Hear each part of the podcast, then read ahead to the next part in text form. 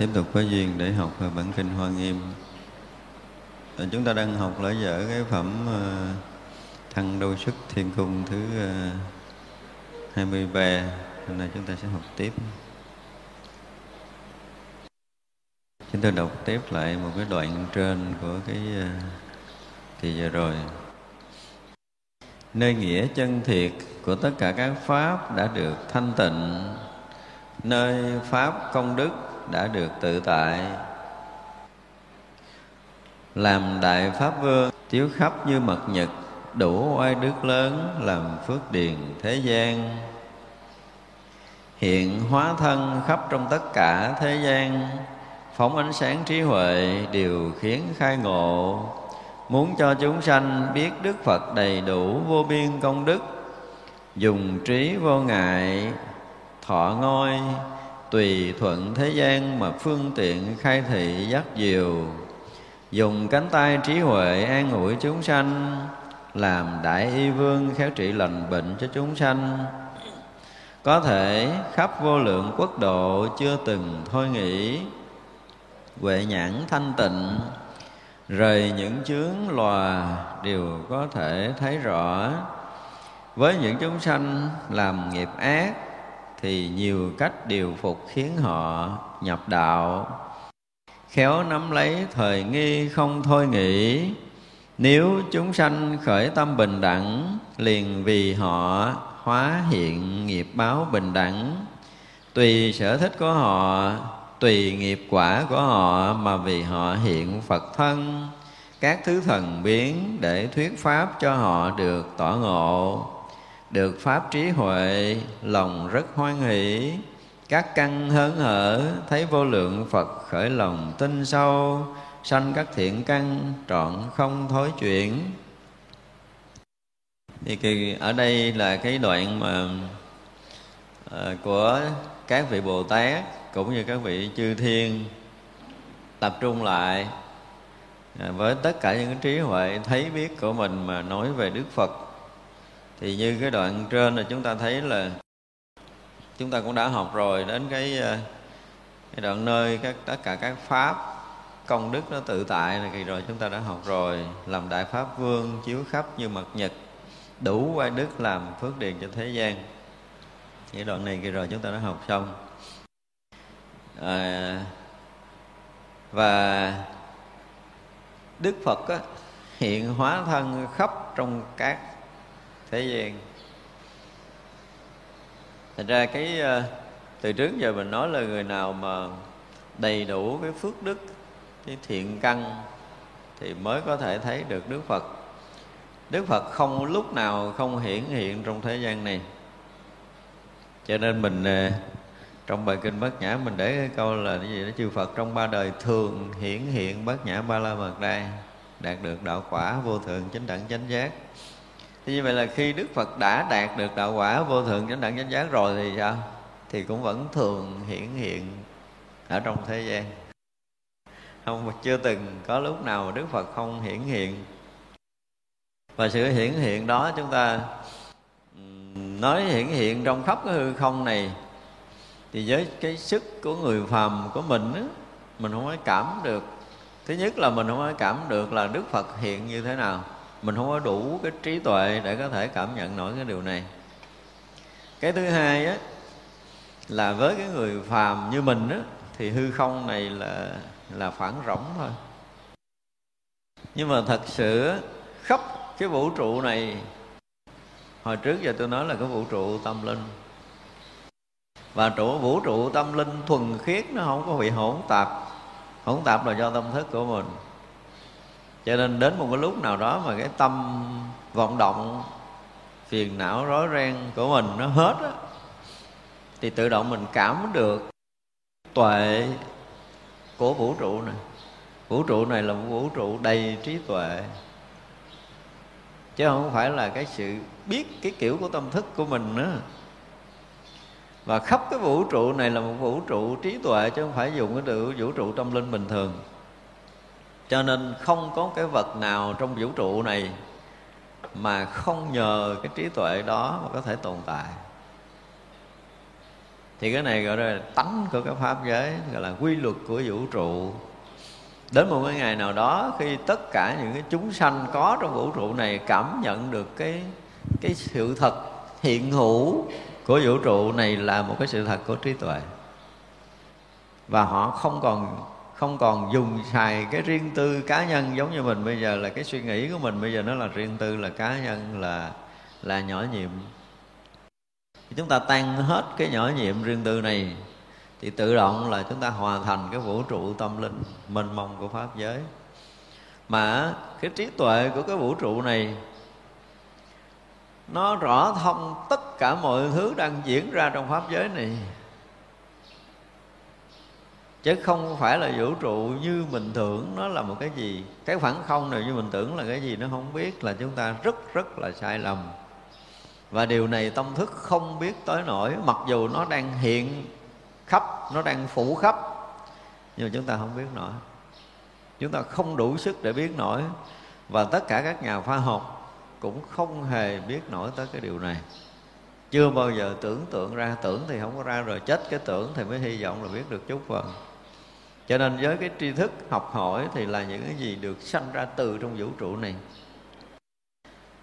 Những cái bài học mênh mông của vũ trụ này chỉ trừ những người sống khế ứng tương ưng mới có thể cảm nhận ra.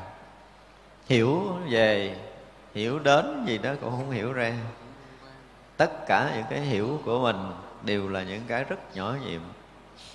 Chúng ta không có đủ sức cho nên là khi mà chư đại bồ tát và các vị chư thiên gom tất cả những trí tuệ của mình để hướng về đức phật nói đây là một cái sự thật mà không bao giờ thay đổi bởi thời gian và không gian khắp trong vũ trụ này. Lời mà nếu như một người nói thì chúng ta có thể uh, ngờ ngợ đúng không? Nhưng mà đây là tất cả chư đại bồ tát và tất cả chư thiên ở các cõi tập trung là nói cái đoạn này nếu mà nói về một trí tuệ của một người hiểu đức phật, thì chúng ta còn có thể thấy là đơn lẻ. Nhưng này là chư bồ tát thập phương gom lại để nói, khắp từ khi chư thiên, các cõi trời, từ cõi trời đâu sức và tất cả các chư thiên, các vị thánh hiền được gom lại để nói điều này. Tại chúng ta là một chúng sanh trong cái cõi này, ai mà đủ thiện căn để có thể tin được chuyện này thì coi như là người đó thiện căn phước đức nhân duyên rất là lớn. Còn nếu như bây giờ mà chúng ta học qua cái điều này, chúng ta không đủ sức để cảm nhận rồi, chúng ta lại không đủ cái niềm tin với điều này, thì phải nói là thiện căn chúng ta kém lắm. Quá kém nên chúng ta không có tin Đức Phật luôn luôn hiển hiện khắp thế gian này. Chứ nếu như tới đây chúng ta đủ cái độ cảm, đủ cái lòng tin thì mừng cho mình. Còn ai mà không đủ độ cảm, không đủ lòng tin thì thinh sinh ờ, thành thật chia buồn. Tới đây mà chúng ta tin nổi là cái lực của chư đại bồ tát nói, chư thiên nói mà mình không có đủ cái độ cảm này để mình có thể dẹp hết những cái cá nhân riêng tư, ích kỷ, mê lầm của mình để mình tin được một cái sự thật là chư Phật luôn hiện hiện trong khắp pháp giới này chưa từng vắng mất giờ phút, giây nào. Chúng ta đã đủ lòng tin này không? Gắn tin để có chút thiện căn. Ai không tin này thật sự là không có thiện căn nào đối với Phật pháp không có. Chúng ta dù là người tu đã xuất gia đi nữa, nếu mà đọc tới đoạn này mà chúng ta không cảm và không có một chút niềm tin với chuyện này, thậm chí còn không tin nữa. Và còn có nghi ngờ gì gì đó về cái sự thật này á, thì rõ ràng là thiện căn chúng ta quá kém. Cho nên người này phải nên lại phật cho nhiều lên. Lại cho nhiều thiệt là nhiều mỗi một ngày một đêm lại một ngàn lẻ tám lại. Để mới bắt đầu mới khơi dậy thiện căn của chúng ta chứ lại ít không có khơi dậy nổi. Cho nên là đối với đức phật những người mà hiểu biết những người mà có một chút thiện căn phước đức nhân duyên, hay nói khác hơn là những phật tử, những người đệ tử của đức phật, đều phải có đủ lòng tin là đức phật hiện thân khắp nơi trong pháp giới này. Chưa từng có một cái sát na nào đoạn dứt. Ít lắm là chúng ta phải tin được điều này. Để những cái bước dài trong sanh tử sắp tới chúng ta có đủ cái thiện căn phước đức nhân duyên để mỗi khi chúng ta ra đời được gặp Phật. Không có tin này ra đời cũng khó gặp Phật đời sau lắm đời này mà không có đủ lòng tin thì không có đủ cái nhân duyên để có thể gặp Phật pháp đời sau. Đây là điều mà báo hiệu trước. Thật ra là ai ở đây chưa tin thì phải tìm mọi cách để có thể tin được điều này còn cái cái này là ở một cái tầng cao nào chỉ có chư bồ tát mới biết thôi là luôn phóng ánh sáng trí huệ để có thể khiến khai ngộ. Thì cái này chỉ có bồ tát cảm nổi thôi mình không chịu nổi đâu. Nên có những người mà tự động họ có thể ngộ ra được đạo á, thì đây là họ sẽ nhận được ánh sáng khai ngộ của đức phật. Còn đức phật thì hiện khắp nơi rồi nhưng mà sử dụng ánh sáng để có thể mở tâm mở trí cho tất cả những người tu tập thì chỉ có những người mà cảm nhận được những cái thánh quả thì họ mới thấy nổi điều này. Ở trước thì đức phật hiện thân khắp nơi thì phàm phu của mình có thể cảm nhận được và tin được. Nhưng mà để được trí huệ khai ngộ của chư phật ở mười phương thì chỉ có những vị thánh đó.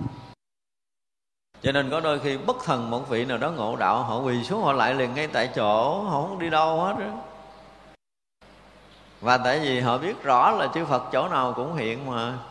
Cho nên lại chỗ nào cũng là lại đúng cái chỗ của Phật hết đó. hướng không có hướng đông, hướng tây, hướng nào hướng bắc gì không có Phật. Cho nên không cần lại tứ phương như mấy cái đạo kia, mà chúng ta chỉ thích cúi đầu đảnh lễ, đâu cũng là dưới chân Phật.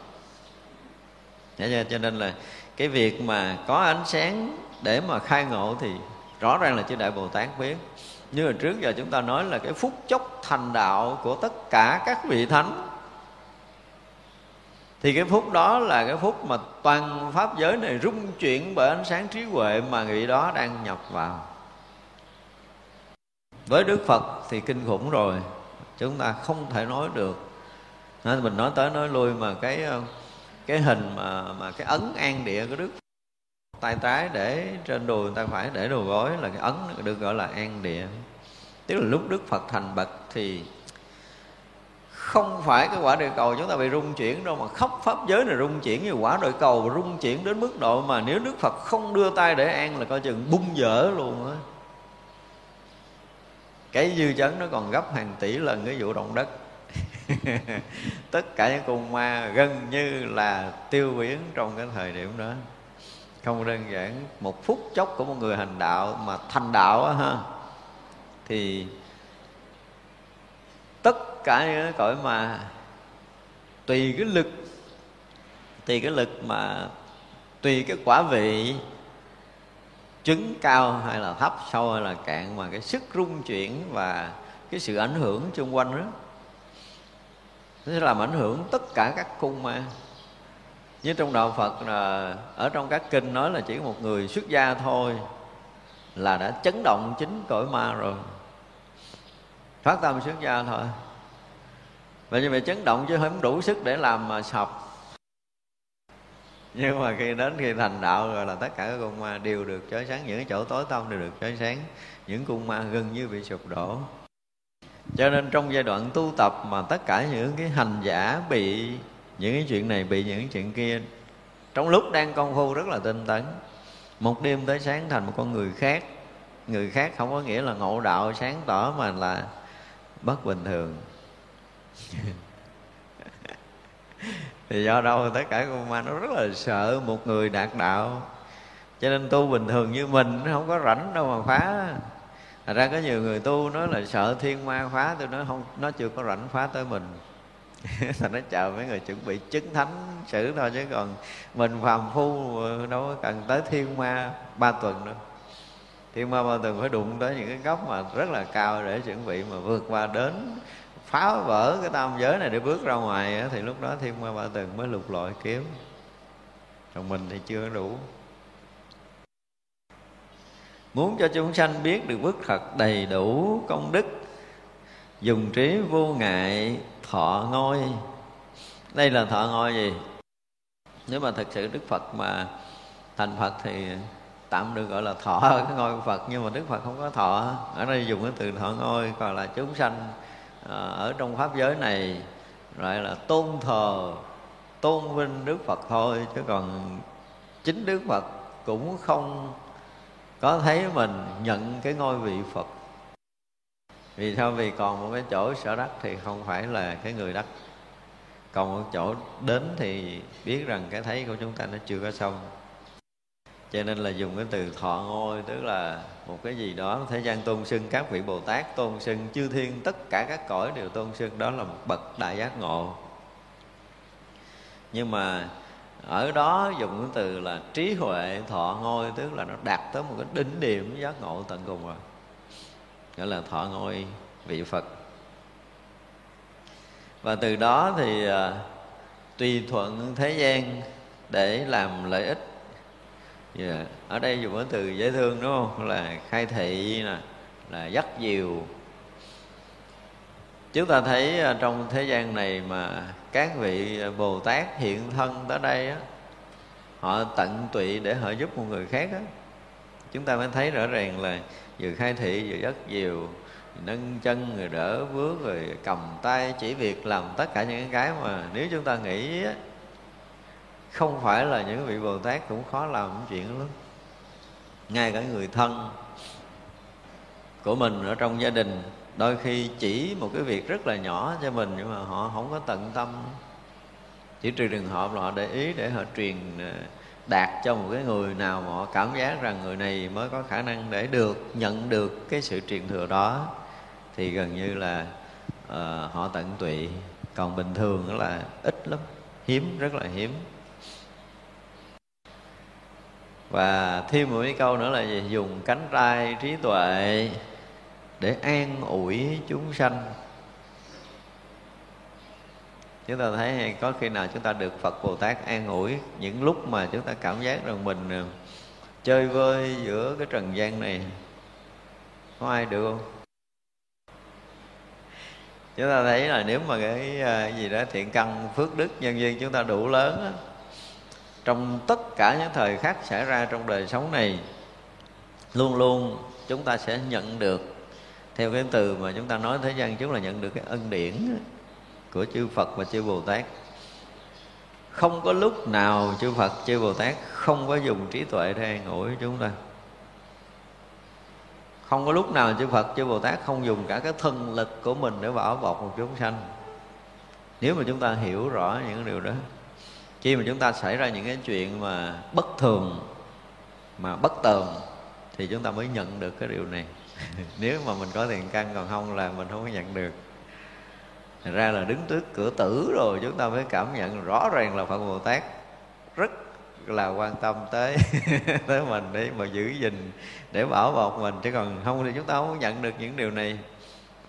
Cho nên là đến một những cái giai đoạn mà tu tập của mình á, mà mình à, đủ cái lòng để có thể dùng từ là kính tin với tam bảo và đủ lòng tin rằng khắp cái tam giới này không có chỗ nào không có Phật, không có Bồ Tát, không có Thánh Hiền, thì à, chúng ta không còn sống cô đơn nữa. Tại vì Đức Phật chư Bồ Tát, chư vị Thánh Hiền luôn luôn gần gũi để an ủi, rồi dìu dẫn, rồi nâng chân đỡ bước, khiến cho chúng ta đi sâu vào con đường giác ngộ giải thoát của Đức Phật rồi làm đại y vương để khéo trị lành bệnh của chúng sanh. Chúng tôi có một cái đề tài đức phật là bậc đại y vương à. Không có bệnh gì không trị lành trong tam giới này. Phải nói như vậy. Và chúng tôi cũng biết rất là nhiều cái vị tu tập trước đó họ cũng học y. Nhưng một giai đoạn họ nhận ra được đạo lý thì tự động y thuật của họ trở thành một cái loại mà y vương chứ không phải y bình thường. Cái bệnh gì không? Trị lành đó, đó nếu mà người đủ duyên để được gặp những cái người mà họ có một cái chuyển biến tâm linh thực sự tốt tự động họ có thể giúp cái thế gian này hết cái bệnh thân và hết cái bệnh tâm nữa. Nhưng mà thật sự tất cả những cái bệnh theo cái nhìn của y học cũng như cái nhìn của đạo thì đều từ tâm mà lưu sức. Tâm bệnh thì thân mới bệnh. Cho nên á, đạo phật, nếu mà một người đang bệnh mà tu theo đạo phật tốt, thiền định tốt, tâm được an, hoặc là có khi trong cái thời thiền mà được nhập định để mà mất thân một lần một lần mất thân là một thần thân đó được làm gì? Được hoàn phục không còn bệnh tật nữa. Thành ra trong những cái trường hợp ở trong cuộc sống này Chúng ta chưa có một lần mất thân Chúng ta không có cảm được điều này. Mình đang uh, gọi là mất uh, Mình bệnh rất là nhiều Bị bế tắc rất là nhiều chuyện. Mà nếu mình biết thiền định được Mình tu tập được Mình chấp nhận là buông bỏ hết tất cả mọi cái Mình xả ly cho được một lần Để mình rớt vào một trạng thái là không còn thân thì thân này nó sẽ được gần như là khai thông một cách toàn triệt trở lại. Nó hoàn phục, nó hồi phục tuyệt đối một trăm phần trăm luôn.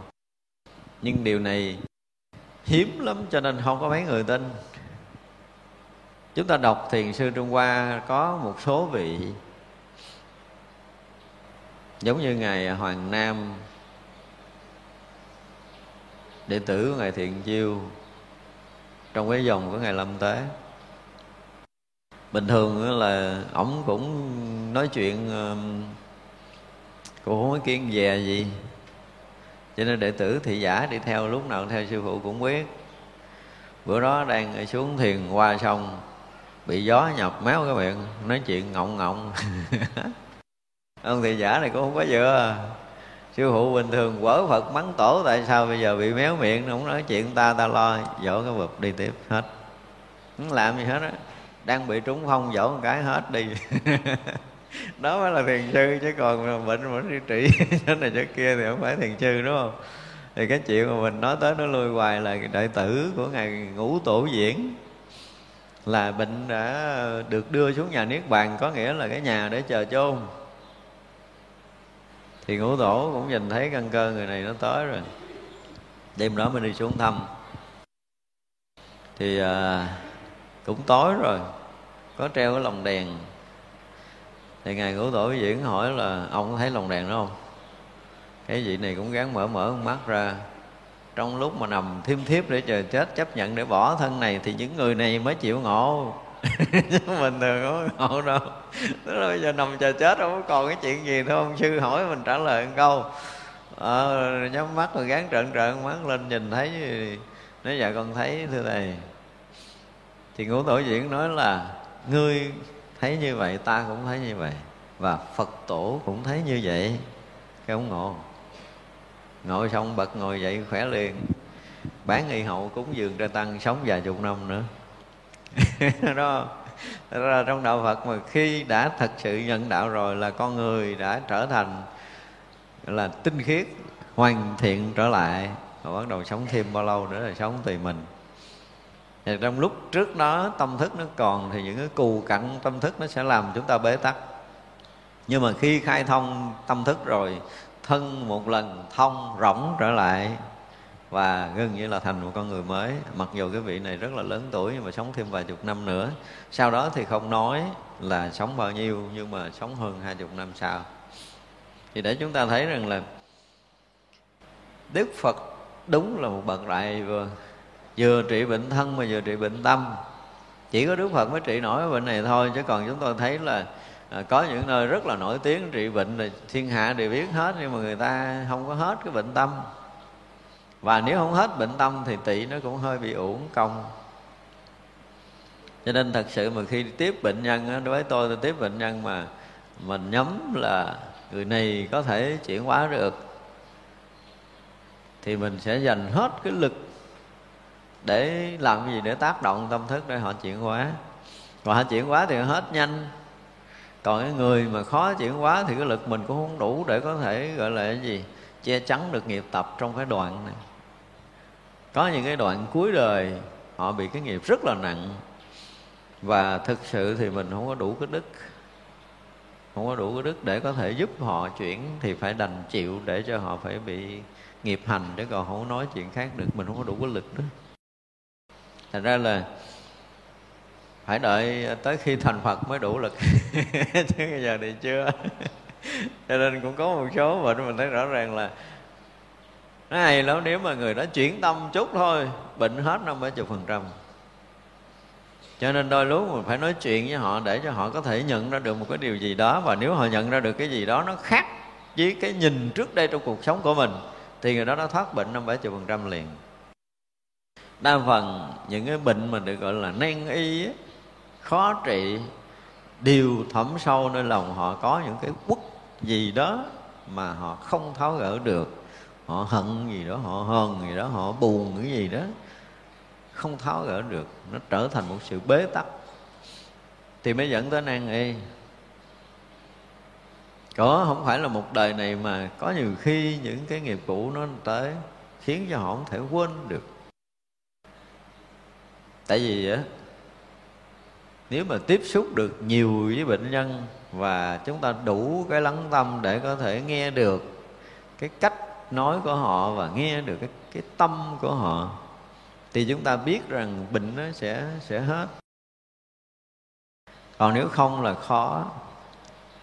Mỗi khám bệnh đừng có nói là khám theo kiểu máy móc cái gì cái gì, không có. Đón đó là chỉ đón bên ngoài thôi dù là chụp hình có thấy khối u cũng là chuyện bên ngoài. Nhưng mà với cái nhìn của đạo là tất cả các cái nó đều là không.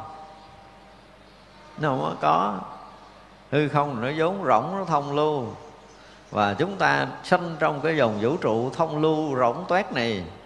Do mình chấp mình mới thành hình, mình không chấp là tự động nó thông.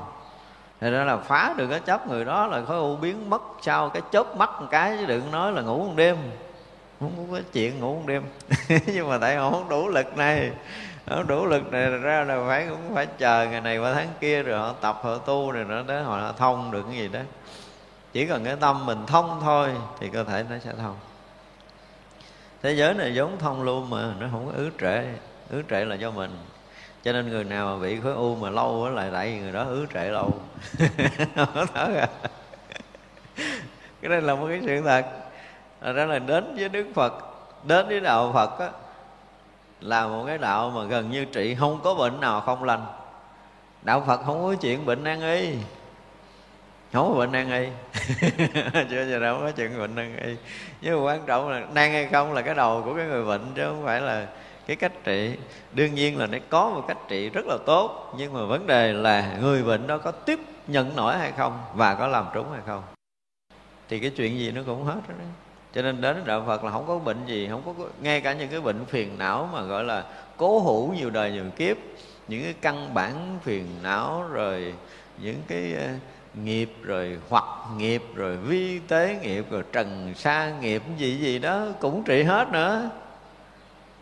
Trị tận gốc tất cả các bệnh phiền não trong tam giới này.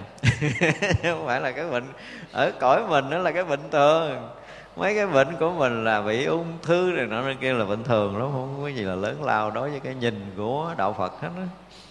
Thật ra rất là tự tin khi đối diện bệnh nan y là à, người có đạo lý tự tin lắm. Có rất là nhiều cái vị thầy mà chúng tôi hồi xưa được nghe kể lại và chúng tôi có biết được một vài vị á. Tới ngồi nói chuyện xong rồi á là cầm ly nước rất đơn giản không trì chú nha cầm ly nước rất là đơn giản, đưa người bệnh nhân uống thôi. Tôi thấy đang đau đầu, la làng vậy nó uống ly nước nó hết liền à. Tôi ngồi tôi cũng phải theo dõi nhiều lần, các bạn kia đau bụng quá trời, nó ngồi không không lấy ly nước, cầm ly nước, kêu một người gót, đưa qua tay vị này cầm và đưa người bệnh nhân uống hết ngay tại chỗ. Năng lực kinh khủng như vậy.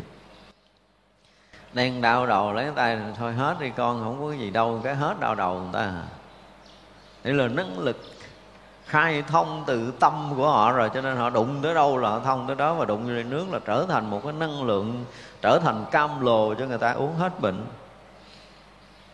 Thì đó là những cái vị mà tu tốt.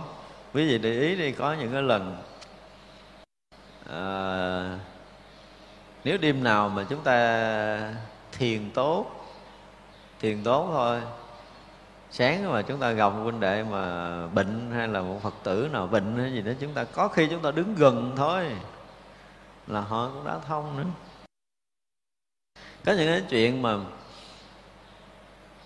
cái kiểu trị bệnh nó trở thành quyền thoại á, thì ít có người biết lắm mà chúng tôi có nói nhiều ở trong những cái bài giảng ờ, về dưỡng sinh hồi cái thời trước đó có những người ở nhà họ không ngồi được. Họ nằm cả chục năm rồi. Thì cái thời đó là cái thời 2007, 2008 Lúc đó là bệnh không có nhiều. Thì đó là gặp chúng tôi Chúng tôi bắt buộc phải ngồi. Và tôi cứ chuyện tôi nói dốc Cho tới 4 tiếng đồng hồ luôn. cô đó cô đứng dậy nói ủa thầy, tôi ngồi nãy giờ mấy tiếng rồi thầy? Tôi nói, hồi một giờ tới 5 giờ. Lúc đó là mình còn rảnh. Bà nói, ủa, sao tôi không còn đau lưng tôi ngồi được hả? Tôi nói, không phải sao còn đứng dậy đi về được nữa à. Đứng dậy đi về luôn, khỏi đau lưng luôn. Không có quyền thoại gì ở đây trơn đừng có tin đó là chuyện quyền thoại, đây là quy lực rất là bình thường của âm dương quy lực rất là bình thường của âm dương, một người dương thì hút được cái âm của người kia, người âm thì hút được cái dương. Thì nó hết đau bình thường đó đây là quy lực, âm dương thôi. Thật ra những cái chuyện mà mình có kể mà những cái chuyện thật, nó không có cái gì là quyền thoại trong này. Đấy là quy lực, âm dương. Người dương thì đụng ly nước, là ly nước này dương. Nếu mà nói về năng lượng dương, nó sẽ truyền vô ly nước này. Trong cái tay họ chỉ cần cầm vô, Hoặc là họ nhìn vô ly nước thôi là ly nước trở thành thuốc thiệt á. Tại họ đang đau, tức là họ âm với dương lực người này vô cân bằng hết đau liền ngay tại chỗ. Đây là chuyện rất là thường. Cho nên nhiều khi đau đau lấy tay rời rời rời cho hết đau. Không phù chú gì trong này hết trơn nha. Đó thì năng lực của tất cả những người mà họ có công phu tu tập. Thì hôm nào quý ờ, tăng ni phật tử mình thử đi. Sau bữa người thiền mà bữa đó là mình à, tâm mình lắng động thật sự à mình cảm giác cái thần tâm mình nó thông rồi ha. Mình gặp người đau mình để tay là biết liền ha. Họ đang đau ghê gớm mình để tay xoa cái hết. Thì chuyện này là nó không phải quyền thoại, đó là một cái sự thật. Cho nên đức phật mà xuất hiện ở đâu là chỗ đó trở thành gì? Thông hết. Vào trong các pháp hội của đức phật chỉ có một cái là chứng thánh cao hay thấp thôi chứ không có cái chuyện ờ, loạn động. Chứ mà vô pháp hội của đức phật là chỉ có một cái là người này muốn chứng quả gì không? Cái cái cái cái thiện căn của họ đủ sức để có thể chứng quả gì thì ngay khi đó là chứng quả đó. Thì cái lực của đức phật đã khai thông hết gần như là toàn bộ tâm thức và đủ sức. Giống như là chúng ta tự quy y tăng là gì? Thống nhiếp đại chúng. Thì những người mà có cái nội lực tu hành đó, họ xuất hiện trước cái chúng đó họ thống nhiếp được những cái tà tâm, những cái tạp ý. Và lúc đó thì họ chỉ còn nhận được đạo thôi. Cho nên trong pháp hội đức phật là khó có ai có thể động tâm. Lúc đó là lực an ổn, thanh tịnh của đức phật đủ để có thể thống nhiếp được những cái tà tâm của mình. Cho Đức Phật nói tới đâu giống như rót ờ, rót đạo vào trong của mình tới đó. Cho nên rất là nhiều người trong pháp hội Đức Phật cứ mỗi lần Đức Phật thuyết pháp là có người ngộ đạo còn bây giờ cái lực thống nhiếp của những cái vị giảng sư giống như tôi thì nó chưa có đủ. Không có đủ cái lực đó. Mà có lực đó rồi là thế nào cũng có người nhận ra được đạo lý. Thật ra cái cách trị bệnh của Đức Phật á, cũng như các vị thánh thì họ không có phải giống như cái kiểu thế gian của mình. Không phải trị như vậy. Cái chuyện mà gặp và trị bệnh từ xa rồi này nói kia là chúng tôi nó gặp nhiều. Gặp nhiều họ có thể ờ, tác động tới thân của mình bằng một cái cái năng lực hướng tâm của họ. Chuyện này cũng nhiều lắm. Cái này thì thế gian rất là nhiều. Và tôi bản thân mình cũng đã gặp nhiều lần. Những vị có năng lực mà ngồi cách xa mình ờ, khoảng vài chục km. Tôi nhớ cái lần ờ, uh, 2006 tôi đi ra Hà Nội gặp lại người xưa. Người này à, đã không gặp với nhau khoảng trăm năm rồi. Tức là cách nhau cũng mấy đời rồi và rất là nhiều đời tôi và vị này gần gũi với nhau. Thì à, đời này anh mò mò biết được, anh biết được mình, cho người à, lại nói từ bắc bay vào đây để kêu tôi ra bắt gặp nhau. Tưởng tượng là lần đầu tiên gặp nhau, tôi đi với một vị thầy nữa, chuyện này có một vị thầy đã chứng kiến đó. ông bài một cái bàn ăn dài chừng bốn thước, đầy hết hơn mấy trăm, hai trăm hai trăm cái loại thức ăn. Tôi nói, cái này ông nước ông bài ông cúng nguyên cái bài cô hồn với tôi ăn thì sao được? Mà ngay lúc đó là mình ăn số bảy ông nói không đã một trăm ờ, năm rồi không gặp nhau bây giờ là tôi cúng cho hết cho ông đặng và vị này thì có thần thông. Một người ở cái đạo khác đạo thiên chúa mà năm 21 tuổi ngồi thiền là có thần thông sáng hết nguyên cái dùng ở pháp viện ở gì đó. Cái gì à, ở ninh bình đó pháp diệm ninh bình gì đó. Tôi quên cái địa danh đó rồi thì khi gặp lại thì mình ờ, cũng nhận ra được nhiều chuyện với nhau. Gặp nhau cứ ngồi kể chuyện ông thầy kia ông ngồi ông hả? Miệng ông nghe thôi ông nói hai ông thầy này, hai ông này chắc tưng á. Tại vì ngồi nói chuyện đời xưa, đời mà, đời nào ở đâu á, leo núi đâu gặp vị thầy này ở đâu rồi gì ở đâu rồi cười khó gố vậy đó, cái kiểu mà gặp nhau thì tự động nó biết chuyện cũ, kể. Và rõ ràng là mình đi đi ra sân bay Hà Nội rồi đi về Ninh Bình là đi Honda chứ không có lúc đó thời đó là không có được xe hơi để đi. À, cho nên đi xong rồi về lại thành phố Hà Nội thì rất là mệt. Mà ông chờ tôi về tới Hà Nội xong rồi tôi vừa leo lên giường leo lên ghế để ngồi chưa kịp leo lên giường là toàn thân tôi bị phá cứng. Giữ đến mức độ đó đó. Ờ, không, gần như ông khóa cứng toàn thân mình ngồi bất động. Ông thầy kia ông đang nói chuyện tôi mà ông thấy tôi hết nói chuyện được luôn ông cũng đến ông nhìn. Và tôi nhận một cái luồng năng lượng kinh khủng rót vào đầu của mình làm ấm toàn thân khai thông đi năng lượng tới đâu khai thông toàn thân tới đó. 5 phút sau ông điện thoại ông nói thầy khỏe cho thầy? Nó kinh khủng vậy đó. Tôi nói cảm ơn ông nghe tôi biết ông chứ không ai mà làm được chuyện này nó kinh kinh khủng lắm chục nguyên toàn thân như bị phá chặt. Rồi bắt đầu nó ao ao ao ao ao từ trên đầu xuống cái thân đi tới đâu thông tới đó. Ông cũng chỉ làm lần cái mình thôi nhưng mà ông cũng đã hướng trị rất là nhiều người ở bên nước ngoài những người thân nước ngoài bị bệnh thì ông trị bệnh bằng cách đó. Thì đây là một người rất là đặc biệt. Cho nên nói về cái vụ mà truyền năng lượng để mà có thể khai thông thì chuyện này tôi có nếm mùi rồi có nếm rồi. Cho nên những người có tu tập á, cái năng lực họ lạ lắm. Thật sự ví dụ như ờ, trước đây á, những người này nếu mà có cái dịp họ còn quay lại đây nữa thì ờ, để ờ, quý vị được quyền phỏng vấn mấy người này. Thì cái thời mà, cái thời mà trị bệnh trước đây từ cái thời 2007 2008 á thế dĩ tôi bị đồn đãi nhiều là cũng nhiều chuyện lắm chứ không có đơn giản là.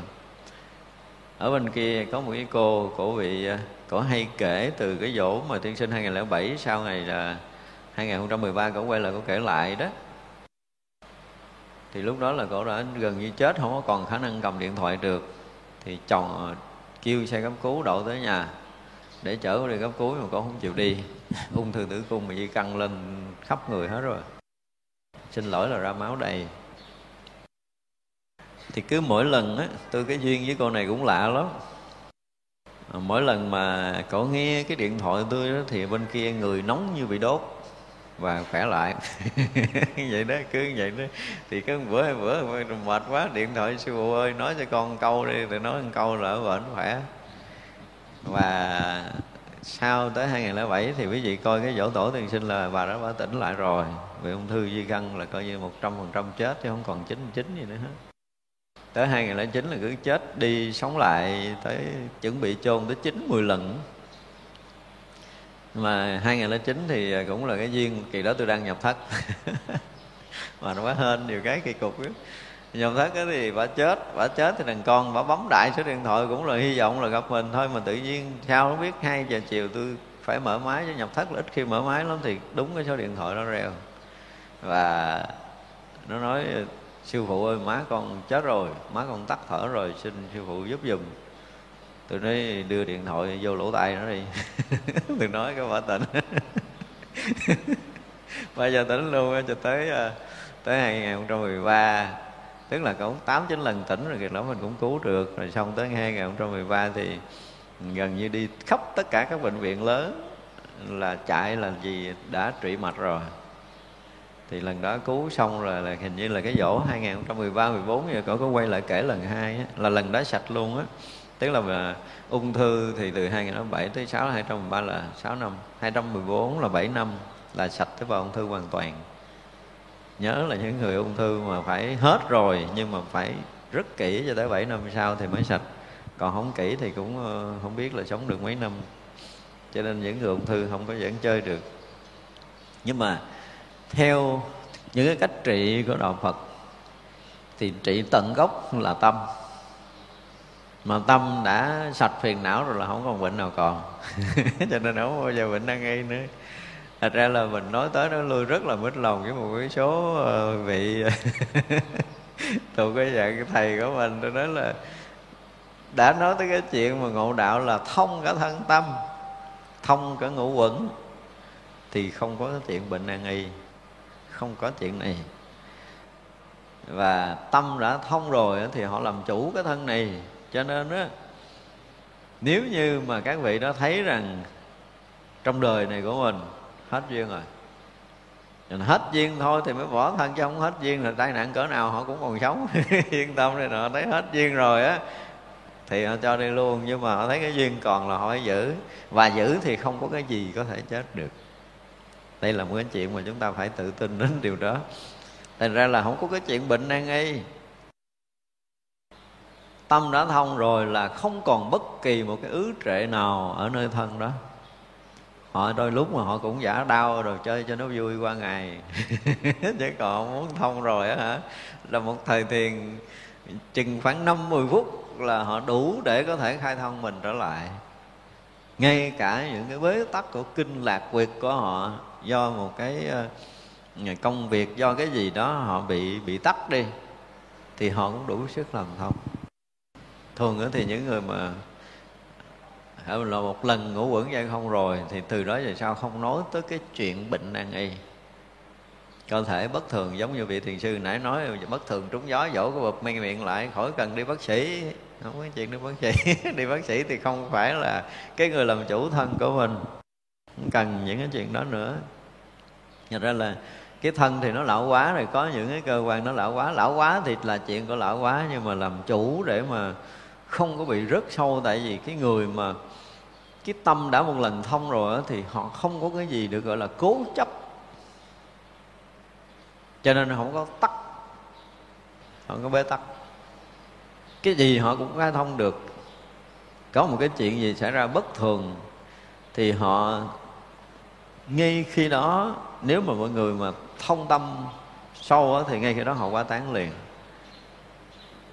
Mỗi lần mà chúng ta có một cái ức chế thì kinh lạc quyệt chúng ta mới ức chế. Đây là điều mà mình sẽ nói lại thêm một vài cái đề tài về tâm với lại cái hệ thống thần kinh là à, quyệt mạch kinh lạc mạch đồ của mình nó ảnh hưởng tới hệ thống thần kinh ảnh hưởng tới tâm thức gì, gì đó mình chắc chắn là sẽ nói một cái đề tài này. Cho nên chúng ta thông là mọi thứ đều thông. Thành ra Đạo Phật thì rất là nhiều cái vị tôn túc những cái người mà đi sâu vào chuyên môn của Đạo Phật á, thì họ tâm lắng động thực sự rồi họ không còn bệnh nữa. Chưa nói tới đạt đạo đâu tâm họ lắng động tâm họ thông rồi là họ không còn bệnh nữa họ không còn vướng chấp gì trong thế gian này. Một người mà không còn vướng chấp gì trong thế gian này là thân của họ gần như là là thông. Tâm thông là thân thông rồi. Thành ra nói tới đạo phật là một đại y vương là đúng chứ không có sai. Trị lành tất cả tâm bệnh của chúng sanh không phải trong cõi người của mình mà khắp cả pháp giới mười phương này. Những người mà gọi là đạt đạo thì cái sự thông dong của họ, cái mức tự tại của họ, cái thông cả thân lẫn tâm của họ. Thì đủ năng lực, nếu mà họ dồn về một hướng là đủ năng lực để có thể khai thông. Không đơn giản đâu. Cái này mà đến một lúc nào đó, tại vì bây giờ không có thời gian. Đến một lúc nào đó mình sẽ cho các nhà khoa học biết được cái lực trị bệnh của đạo phật tới đâu? Bây giờ cho khám người đó bệnh vậy ha. Rồi là mình chỉ cần à, ngồi gần hoặc là cần mình để tay một cái thôi, lên người người đó. Sau 5 phút cho các nhà khoa học kiểm chứng lại. Chuyện này không có khó với đạo phật đâu. Đây không phải nói dối đâu mà. Tương lai sẽ cho các nhà khoa học chứng biết được cái cái lực trị thực sự của đạo phật, gọi là trở thành đại y dương của đạo phật là nó có chứ không phải là không. Nhưng mà phải đủ cái nội lực, đủ cái thời gian để mà chúng ta làm một việc.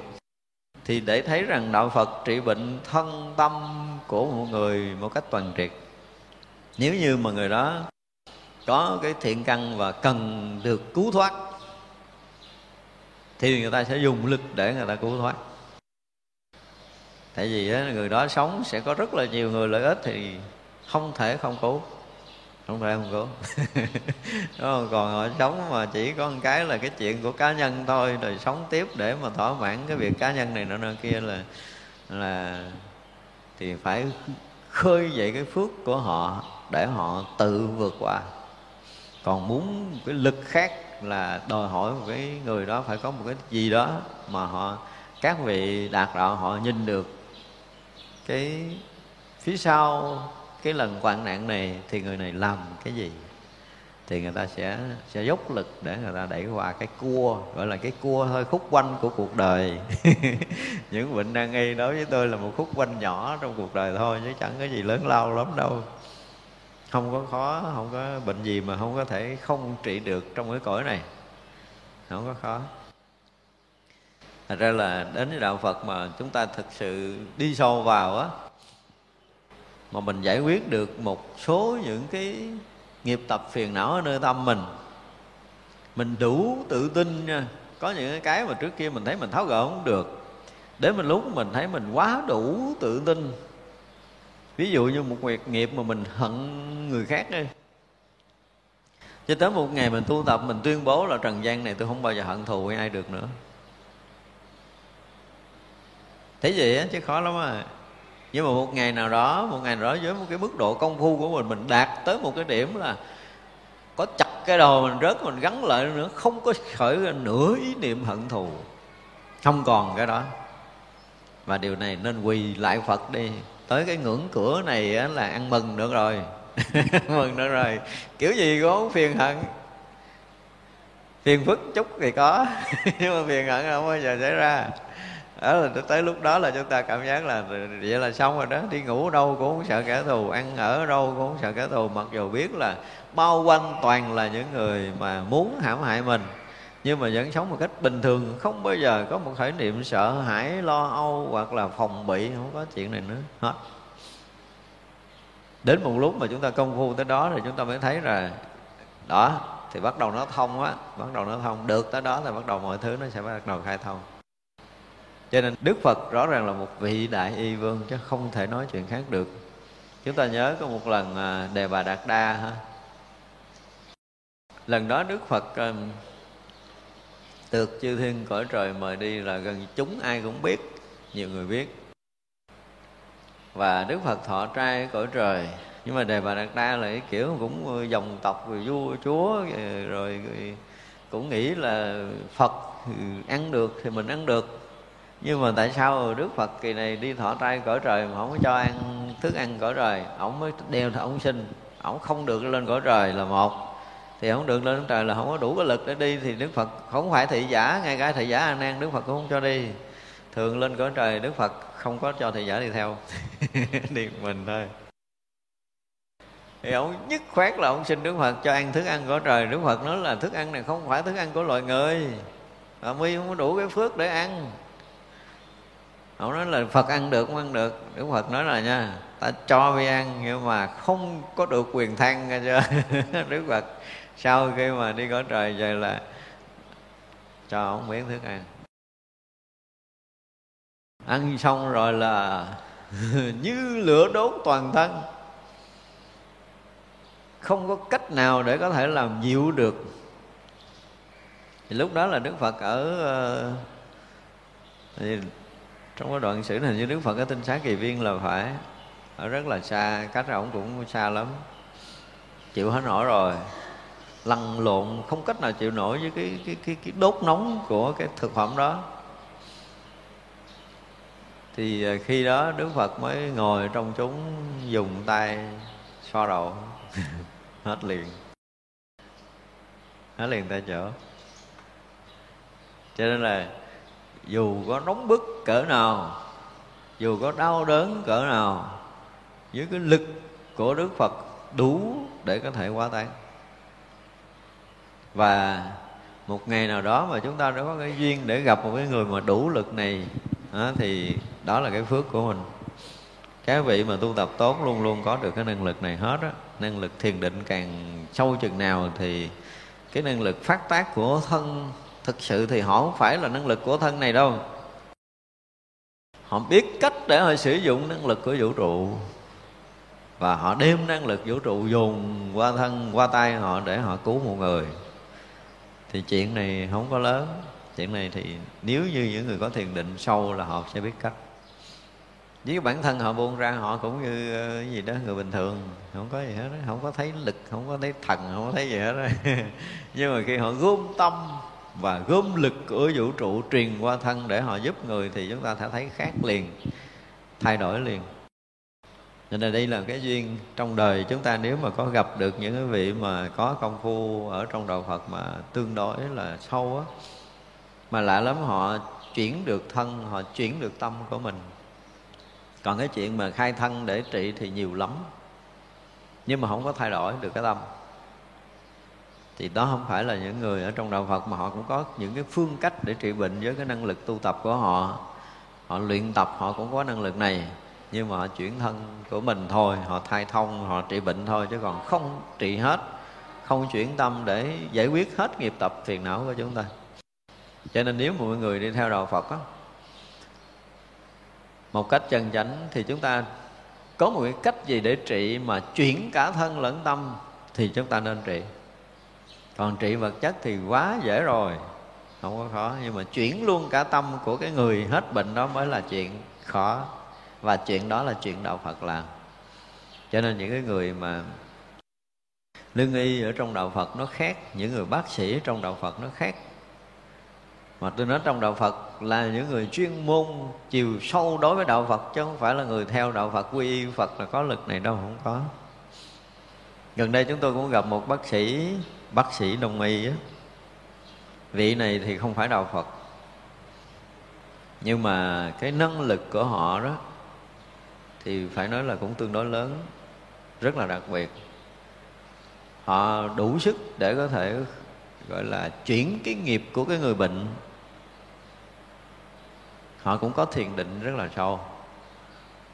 Và có khả năng là trong tương lai chúng tôi sẽ kết hợp với vị này để để để trị bệnh, mở ra một cái chỗ để trị bệnh trong tương lai.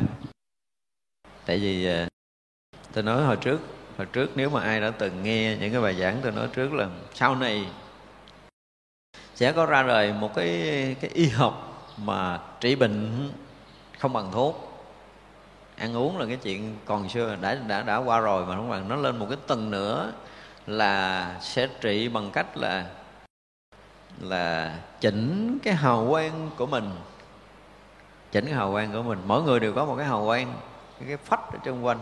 Cái phách này nó mới là cái thân thật. Cái thân lâu bền hơn là cái thân tứ đại nha. Cái thân tứ đại chúng ta nó có hay không thì cái phách này vẫn tồn tại à nha. Nó gần giống như một cái dạng không phải là linh hồn đâu. Nhưng mà cái hình đó cái hình thật của mình mà để chư thiên các cõi thấy, hoặc là chư Phật thấy, chư Bồ Tát thấy, là họ thấy cái này. Thấy cái dòng ngoài của mình, chứ không phải thấy cái thân này không thấy cái mặt của mình. Mặt mình đẹp xấu, không cần biết. Nhưng mà cái này họ sẽ thấy. Tức là dòng này nó có đổi màu tùy theo cái suy nghĩ của mình. Và tùy cái chỗ bệnh tật của chúng ta mà nó sẽ hiện cái hoặc là cái đầy ở cái vùng đó, ví dụ chúng ta nhức đầu thì cái dòng này nó hơi khuyết nhẹ một chút. Thì chúng ta lấy tay chúng ta cho cho nó liền lại là người này hết nhức đầu. Chứ không có đụng gì tới cái thân. Cái này không phải là nhân điện. Cái này thuộc về tổ tổ của nhân điện. Nhưng mà cái này phải có một cái thời gian á. Tại vì nếu như mà có một nơi trị bệnh, chúng tôi sẽ bắt đầu mở cái khóa dạy thiền định này. Và đi vào sâu trong thiền định này sẽ thấy được cái hào quang của mọi người là bắt đầu chữa bệnh được. Cái này cũng vui lắm á. Nhưng phải có một số người nó có cái, cái gọi là cái căn cơ để bắt đầu bắt nhịp lại với chúng tôi. Thì hy vọng là chúng ta sẽ kết hợp được một số người có căn cơ có năng lực là chúng ta sẽ kết hợp lại là chúng ta sẽ khôi phục lại cái cách này. Để là ví dụ như một khối u ở trong bao tử thì cái dòng hào quang chỗ đó chắc chắn là nó xám đen như vậy là nếu như mình à, sử dụng cái năng lượng của mình mình so mà chừng nào mình nhìn thấy hết đen là khối u trong nó mất. Thì cái này không phải là chuyện mà tưởng tượng đâu không phải là chuyện tưởng tượng mà tôi hy vọng là cái duyên nó đủ để tôi có sẽ là mở cái lớp thiền định này. Và những người này sẽ chứng minh với khoa học chứ tôi không cần chứng minh chi. Mình cũng muốn ồn ào trong chuyện này nhưng mà tôi biết chắc rằng chuyện này tôi sẽ làm được nếu như một người có căn cơ thiền định kha khá và có ví dụ như thực sự thì một người trị bệnh nó phải có cái tâm cứu người mà gọi là cái gì phải có một cái chút cái um, gọi là cái cái cái gì đó có bằng tay phục dược một chút nữa mình phải có cái đó nữa. Nó cộng nhiều cái lắm tức là cái cái tại vì cái người mà nhiều đời nhiều kiếp không từng cứu người á mà truyền cho họ họ cũng không giúp được ai hết á kỳ lắm. Trong y học nó cũng kỳ cục, mà trong đạo nó cũng vậy. Thật ra một vị mà muốn truyền cái gì cho ai đó thì họ phải nhìn lại cái căn cơ của người đó, họ làm được cái gì. Cái đôi bàn tay họ có thể giúp được ai về cái gì đó thì mới làm được. Và hy vọng trong tương lai là trị bệnh kiểu này. Nó không có tốn tiền thuốc, không có mất công, nhưng mà phải ngồi thiền dữ lắm rồi nha. Mới đủ lực chứ một lần vậy là mất điện của mình gây gớm, mất năng lượng của mình gây gớm nó khi mà mình mình xóa được. Và cái này thì nó có một cái khó là là gọi là đụng chạm trực tiếp tới nhân quả của người bệnh. Nếu mà cái đức mình ờ, không có đủ, đó đụng tới một bệnh nan y, một bệnh chết người mà đức mình không đủ thì kẹt lắm. Mình sẽ sẽ có một cái giá đối với nhân quả của người ta cho nên là cái sâu ở trong cái cái cái, cái tâm của chúng tôi hôm nay cũng có một chút tâm sự mở rộng. Sâu tâm tôi là tôi muốn có một cái nơi mà tương đối là về không gian về tất cả mọi cái nó theo ý mình. Không khí bên ngoài cũng vậy nó theo ý mình rồi mình sẽ thiết lập một cái cái cái trung tâm trị bệnh mà từ thiện theo cái kiểu mà mình biết về y học từ trước đến giờ và biết về tâm linh cộng hai cái này lại thì vui cho bệnh nhân lắm chúng tôi nói vui cho bệnh nhân lắm. Sẽ giúp được rất là nhiều người. Bây giờ thì chưa có giúp được nhiều với cái hoàn cảnh của mình chưa giúp được nhiều. Chứ còn đối với đạo phật trị bệnh là không còn bằng nữa. Rất là đủ tự tin đối diện với tất cả các bệnh. Không còn bàn nữa. Nhưng mà có điều là cái duyên tùy theo cái duyên của mọi người, cái gọi là cái phước duyên của từng người. Chứ còn đạo phật thì đi theo đạo phật mà chúng ta tin chúng ta hiểu được đạo phật, chúng ta công phu mà quá giải được một số nghiệp tập của mình, nó có những cái bệnh rất là kỳ cục mà không thể nào trị được. Có những cái vị mà chúng tôi gặp là năm đó là họ cũng gần ờ, 80 rồi phải. Một vị tu rất là nổi tiếng. Về giới ni ai cũng biết. Bị một cái bệnh đau cái dai là không ai, không bác sĩ nào từ Việt Nam cho tới nước ngoài không trị được. Không trị được. Và tôi nghe rất là nhiều bác sĩ cũng đã từng trị, về kể với tôi là cũng không trị được. Có một vị sư cô bác sĩ cũng kể là cũng muốn giúp cái vị này nhưng mà giúp không được. Rồi ngồi khóc thì vị này mới biết rồi, ra nói là cái này là bệnh nghiệp của thầy, con không trị được đâu, trừ trường hợp là thầy sẽ gặp ai đó. Gặp ai đó. Và tôi nhớ lần đó tôi gặp. Tôi gặp tôi mới có để tay lên cái vai, thì cái vai đó nó hết. Và tôi hỏi một câu là, sư bà hết đau chưa? Trả lời tôi, ủa, tôi đâu có đau đâu mà hết. Gặp sư tổ mà. và xin thưa thiệt là tới giờ phút này không bao giờ tôi hết đau ở đây. Từ năm 2006 tới bây giờ. Thì đó cũng là cái duyên thôi. Đau dùng tan chút cho vui. Cho nên trong đạo phật nó có những cái chuyện mà nói về trị bệnh đó là phải dùng cái từ là huyền thoại này tới huyền thoại kia thôi, chứ còn trị theo kiểu vật lý thì bình thường lắm và nếu trị vật lý thì nó không có không có giúp được người ta ở cái chỗ là chuyển tâm. Cho nên là nói tới đạo Phật là bậc đại y vương là thực sự Đức Phật là bậc đại y vương. Vì những vị mà có khả năng để trị bệnh theo cái cái nhìn của chánh kiến Phật đạo á, họ đủ chánh kiến trong Phật pháp, họ đủ năng lực thiền định thì họ giúp được mọi người đi theo đạo Phật hay lắm. Còn không thì chúng ta chạy đi trị bệnh ờ, nhiều quá mà ngay cả đông y đi nữa thì phải nói là có nhiều trường phái mà những trường phái được gọi là chánh phái và không phải chánh phái thì cũng nhiều. Về y á, tất cả ngành đều có điều này. Cho nên là nếu chúng ta có được cái duyên để mà chúng ta gặp được cái cách trị bệnh mà thực thụ ở trong đạo Phật nó khác lắm. Nếu chúng ta đi theo là tâm chúng ta sẽ chuyển thì đó là cái cách tốt. Nếu mà chúng ta trị theo phương pháp nào mà tâm chúng ta không có chuyển và chúng ta còn có khả năng bệnh lại thì cách đó không phải là cách tốt cho nên ta mà có cái duyên để được gặp những cái phương pháp mà chúng ta có thể chuyển qua luôn, chuyển cuộc đời chúng ta đi theo một con đường hiền thiện để chúng ta có thể làm lợi ích cho nhiều người thì đó là cách thực sự tốt đó. chưa chắc là nói đây không có nghĩa là chúng ta trị bệnh theo cái kiểu từ thiện rồi chúng ta làm từ thiện đâu thì bệnh từ thiện, mình hết bệnh, mình đi làm từ thiện thì nó cũng chưa chắc là đã chuyển tâm.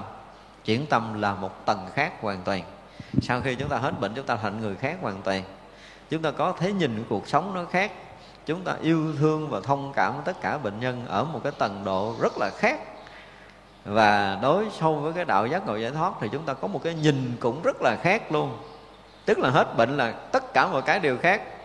Thì mới gọi là chuyển tâm chứ nhiều khi mình cũng ờ, bệnh rồi mình đi trị theo kiểu từ thiện mình hết bệnh rồi, cái mình ờ, nguyện là mình ở cái phòng từ thiện đó mình làm giúp người ta này nó kia thì không phải là một sự chuyển tâm. Theo cái kiểu đạo Phật, họ cũng là mở được cái thiện tâm, họ tạo cái phước sau khi hết bệnh thôi, đó là chuyện bình thường. Cho nên nói về cái đại y vương là trị tận gốc, có nghĩa là phải chuyển tâm của người đó được. Chứ còn nếu mà chuyển tâm không được thì không phải. Chúng ta phải khẳng định điều đó hoàn toàn không phải. Nhưng mà từ xưa tới bây giờ từ xưa đến bây giờ, một nơi mà trị bệnh đúng tầm thì phải là những cái gọi là gì? Những cái tu viện chuyên tu. Đúng là đó, chỗ đó là tu viện chuyên tu là trị bệnh đúng tầm nhất. Để trị bệnh tâm thôi, chứ không có, họ không đụng người ta thân vật chất. Nhưng mà chúng ta thấy rằng, những người mà đi sâu vào chiều sâu chuyên môn của đạo Phật, thì người đó bắt đầu hết bệnh. Dù trước kia bệnh rất là nhiều, họ có thể nhập thất một tuần hoặc là hai tuần hoặc là một tháng, ba tháng, ra là họ thành người mới hết bệnh hoàn toàn. Và phải nói thật là sâu trong lòng tôi muốn có cái môi trường này. Nó không phải là môi trường gọi là một tu viện chuyên tu, mà một nơi an dưỡng thôi, một nơi an dưỡng. Nhưng mà trong đó có khi có những bệnh nhân là không được tiếp xúc thế giới bên ngoài ít lắm với tôi là hai tuần cho tới bốn tuần. Nhưng mà sau này cái chỗ mình có là nó phải như vậy đó. Và khi họ hoàn toàn không tiếp xúc thế giới bên ngoài họ chỉ tiếp xúc trong cái cảnh giới tâm linh thì trong đó họ sẽ được chuyển. Và trị này mới trị tận gốc. Coi là trị bên ngoài. Và cứ tới đây rồi gặp rồi về rồi làm thì cũng hết. Nhưng mà họ không có đủ cái kiến thức để có thể thoát hết cái nghiệp tập của mình đó, thì trị bệnh nó uổng công luôn rất là uổng công. Thật ra là đến đạo Phật là chúng ta phải đến làm sao mà chuyển được cả thân tâm của mình thì mới gọi là đi theo cái đạo của một bậc đại vương. Còn nếu mà cái cách gì đó mà không chuyển hết thân tâm của mình thì mình chưa chưa đủ sức. Cho nên là các vị bồ tát cũng thấy rõ cái cách trị bệnh của đức phật, cho nên ở đây mới khen đức phật là một bậc đại vương trị lành tất cả các cái bệnh của chúng sanh. Bệnh gì cũng có thể trị hết. Và ở đây các vị bồ tát thấy được cái việc này là để chúng ta thấy nè. Bây giờ ở cõi mình á, thì đức phật đã thấy nhập nước bàn rồi đúng không? Nhập nước bàn cách đây hai ngàn mấy trăm năm rồi. Nhưng mà các vị bồ tát thấy nè đức phật qua khắp vô lượng quốc độ chưa từng thôi nghĩ thành phật không có rảnh như mình tưởng đâu nha. Báo cho biết trước. Chúng ta cũng thấy rõ ràng là như các vị mà mới vô chùa tu đúng không? Thì à, chỉ có cái chuyện là tụng kinh, là ngồi thiền, là công quả. Mặc dù công quả 24 trên 24 nhưng mà vẫn là rảnh rang. Chứ các vị có một chút trọng trách rồi cái là sao? Mình thấy như là không có lao động tay chân, nhưng mà trời, họ bận rộn gấp trăm lần của mình. Gấp cả trăm lần phải xử lý cái hàng hà xa số việc. Chứ không phải là đợi phải lao động tay chân mới gọi là làm đâu họ có thể tính toán tới hàng ngàn người. Chưa chắc có thể là có thể làm hơn một vị này. Mà đã tới thành Phật rồi là khắp cái pháp giới này là là con, là ruột rà, là máu mủ của Phật. Cho nên một chúng sanh đau khổ là Đức Phật không bao giờ yên ở cảnh giới niết bàn thì ở cõi giới này mình thấy là giống như nhập niết bàn chứ thực sự là Đức Phật. Như đây các vị Bồ Tát nói, qua khắp vô lượng quốc độ chưa từng thôi nghĩ hiện thân thì hiện thân khắp pháp giới rồi. Nhưng mà ứng thân để hóa hiện đó là gần như khắp tất cả các cõi. Không có bao giờ nghe nghĩ đâu. Tại vì á, một sát na thôi mà nếu như đức phật và chư vị bồ tát mà không làm, gọi là nghỉ ngơi một sát na thôi là cả cái pháp giới này, hằng hà sa số chúng sanh đau khổ. Tại vì cái thấy đức phật không phải thấy với mình đâu. Ví dụ như mình coi tivi, mình xem đài, hoặc là nhiều khi là mình vô bệnh viện, thì mình mới thấy được số bệnh nhân trước mắt của mình, đúng không? Hoặc là mình nghe nói là người này bệnh đau kiểu này, người kia bệnh đau kiểu kia, nhưng mà với đức phật, con mắt của phật là khắp pháp giới này, cho nên chúng sanh nào đau, đức phật thấy hết rồi. Thấy nhiều hơn mình gì? Vì vậy mà cái lòng từ không cho phép phật bồ tát nghỉ ngơi. Quá thương chúng sanh thì thấy nó đau thương, tội nghĩ không được. Thì đức phật phải là dạo khắp vô lượng quốc độ chưa từng thôi nghĩ mặc dù ở thì ở trong cảnh giới niết bàn, nhưng mà quá thân của phật và chư đại bồ tát là đi khắp. Đây là cái thấy nhìn của những người mà thực sự thấy được cái từ tâm của chư phật. Không có chuyện nghỉ ngơi đâu. Mình thì cái mình nhiều khi là cái kiểu, cái thân phàm của mình mình cần có cái chỗ nghỉ ngơi. Chứ còn mà khi đức phật đã đến cái cảnh giới của chư phật rồi là không có cái chuyện mệt mỏi nữa. Không có chuyện mệt mỏi cho nên làm sau đó mà để cứu chúng sanh gấp gấp. Kiểu vậy đó. Làm sao mà chúng sanh hết khổ gấp gấp là các vị làm làm kiểu gì cho chúng sanh hết khổ là các vị làm, cho nên không bao giờ ngơi nghỉ. Huệ nhãn thì thanh tịnh, rời những chướng lòa có thể thấy rõ. Đây dùng cái từ rời những chướng lòa, nghe nó kỳ nó kỳ kỳ sao không chứ còn đạo nhãn thanh tịnh của chư phật thì sao? Đã thấu suốt khắp mười phương này rồi với mình thì có chướng, có lòa, thấy không rõ. Nhưng mà ở đây dùng cái từ là huệ nhãn rời những cái chướng lòa. Và thấy rõ mọi thứ. Chúng ta thấy một cái điều ờ, như mình đây nè. Nếu mình công phu á, ai có công phu sẽ thấy được rất là nhiều chuyện hay. Bây giờ mình đọc kinh, đọc sách, mình mù mù, mịt mịt, mình không thấy gì, đúng không? Nhưng mà lỡ có một bữa mình ngồi thiền tâm mình nó thanh tịnh dễ sợ luôn. Cái mình nhớ là cái câu bữa trước mình không hiểu. Tự nhiên nó sáng ra, đúng không? Hoặc là nhớ là quyển kinh mình đọc, mình không hiểu, tự nhiên nó sáng ra. Tức là chúng ta rời cái chướng, cái che chướng của nghiệp thức. Mỗi khi mà chúng ta rời một phần che chướng của nghiệp, rơi rớt một tầng của vọng tưởng, thì chúng ta thăng một tầng bậc của tâm linh. Và cái thấy nhìn chúng ta rộng hơn, rõ hơn, sâu hơn rất là nhiều chỉ đây là cái cách nói của cái người mà giống như rượt, vượt thoát được những cái mê mờ, cái chướng ngại ở nơi nghiệp tập, nơi tâm thức thì họ thấy rõ đạo lý, thấy rõ chân lý hơn. Có những cái chúng ta thấy mình nghĩ là nó là chân lý nhưng mà không phải. Đương nhiên là chúng ta thấy sâu, thấy rộng, thấy rõ. Như chúng ta tu tập thời gian nữa cũng là vấn đề đó, chúng ta thấy khác chúng ta tu tập thời gian nữa cũng là vấn đề đó, chúng ta thấy khác. Thì đây là, nói theo cái kiểu này là rời những cái che chướng ở nơi tâm thức của mình. Nó chỉ cần là mình giận người thôi. Nó đủ để có thể là mờ chúng ta mấy tháng trời nếu chúng ta không giải quyết cái giận này. Thử chúng ta công phu đi sâu chúng ta mới thấy được điều này. Mới mới tin được những cái điều mà phật tổ dạy mình là đúng tự nhiên cái bữa đó mình thiền định mình nhớ tới một cái người mà mình à, trước đây mà mỗi lần nhớ tới là cắn răng nghiến răng mà không có làm gì là mình nghe mình ức lắm. Nó làm gì họ mình khó chịu lắm. Như bữa nay trong cái buổi thiền định mình nhớ lại tới cái chuyện mà họ đã làm khổ mình. Hoàn toàn trong lòng chúng ta nó vắng lặng và thanh tịnh. Chúng ta cảm giác một sự yên ổn an lạc lạ kỳ lắm khi nhớ tới cái chuyện quốc hận ngày trước, thì xem như chuyện này đã giải quyết. Mà mình không giải quyết vậy là nghiệp tập phiền não còn hoài. Nên thỉnh thoảng chúng ta công phu á, những cái chuyện mà làm cho chúng ta đau khổ, hoặc là những chuyện làm chúng ta rung động, những chuyện làm chúng ta vướng mắc mà trước đây mình không cách nào để mình tháo gỡ được, thì tạm thời coi như mình quên nó đi. Lo hành trì đúng pháp là đủ rồi khi mà chúng ta hành trì đúng pháp, một cái đoạn tâm chúng ta tương đối thanh tịnh rồi, chúng ta thử gợi lại đi. Gợi lại thì cái chuyện đó nó không còn đủ sức để làm mình rung động. Chuyện này mình thấy nó tan biến như là hư không này. Thì liền khi đó chúng ta sẽ nhận ra được một cái điều gì trong đạo Phật liền. Trước kia mình không biết. Và cứ mỗi một lần như vậy thì chúng ta sẽ có được niềm tin sẽ có được niềm tin là mỗi một lần chúng ta thay đổi được cái tâm của mình, mỗi lần chúng ta xả ly được, chúng ta không còn vướng chấp được thì cái tuệ chúng ta sẽ mở ra. Nó rõ lắm.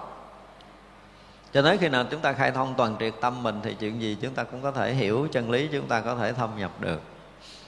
Nên ở đây là cái huệ nhãn, tức là cái thấy biết về trí tuệ của cái bậc thánh rồi. huệ nhãn là thuộc về cái nhìn của một vị thánh rồi thì không còn có cái vướng chấp gì ở trong tam giới này nữa. Cho nên là mỗi cái đều được thấy rõ. Đây mình nói hơi vướng chấp lại cái gì? Ví dụ nha. Như bây giờ mình là phàm phu, mình bị quá nhiều cái sự che chắn, cho nên người thân của mình như cha mẹ mình chết, mình đâu biết sanh đi đâu đâu đó là một sự che chắn. Nhưng khi chúng ta tu tốt rồi, thì người này chết, mình nhìn thấy à ông này cũng chết à ông tự do hay không tự do là ổng đi cõi trên hay là đi cõi dưới? Đó gọi là hết đi cái che lòa, đúng không? Ở đây là huệ nhãn thanh tịnh rời những cái chướng lòa. Cho nên không có chuyện gì không thấy, không có chuyện gì không biết. Chỉ có một cái là họ có phải cần nói hay là không cần nói, và họ thấy thì đương nhiên là họ sẽ có cách để họ giúp.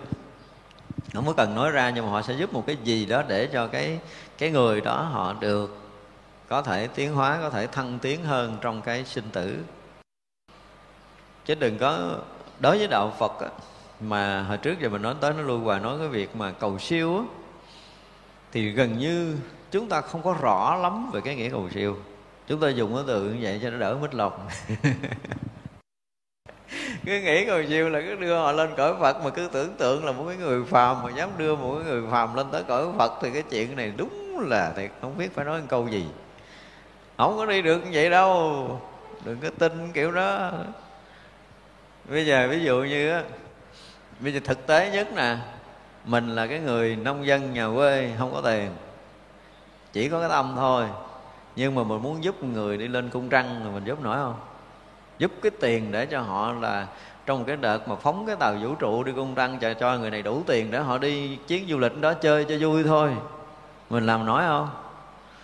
Còn cái chuyện mà đưa một người lên tới cõi phật là nó khó hơn một tỷ lý thừa tỷ lần lận không có đơn giản như vậy đâu, đừng có nói kiểu này, nghe người ta, các nhà khoa học họ nghe họ cười chết. Nói chuyện nó hơi bị quá lố, hơi bị hàm hồ. Thành ra là cái chuyện siêu là cái gì?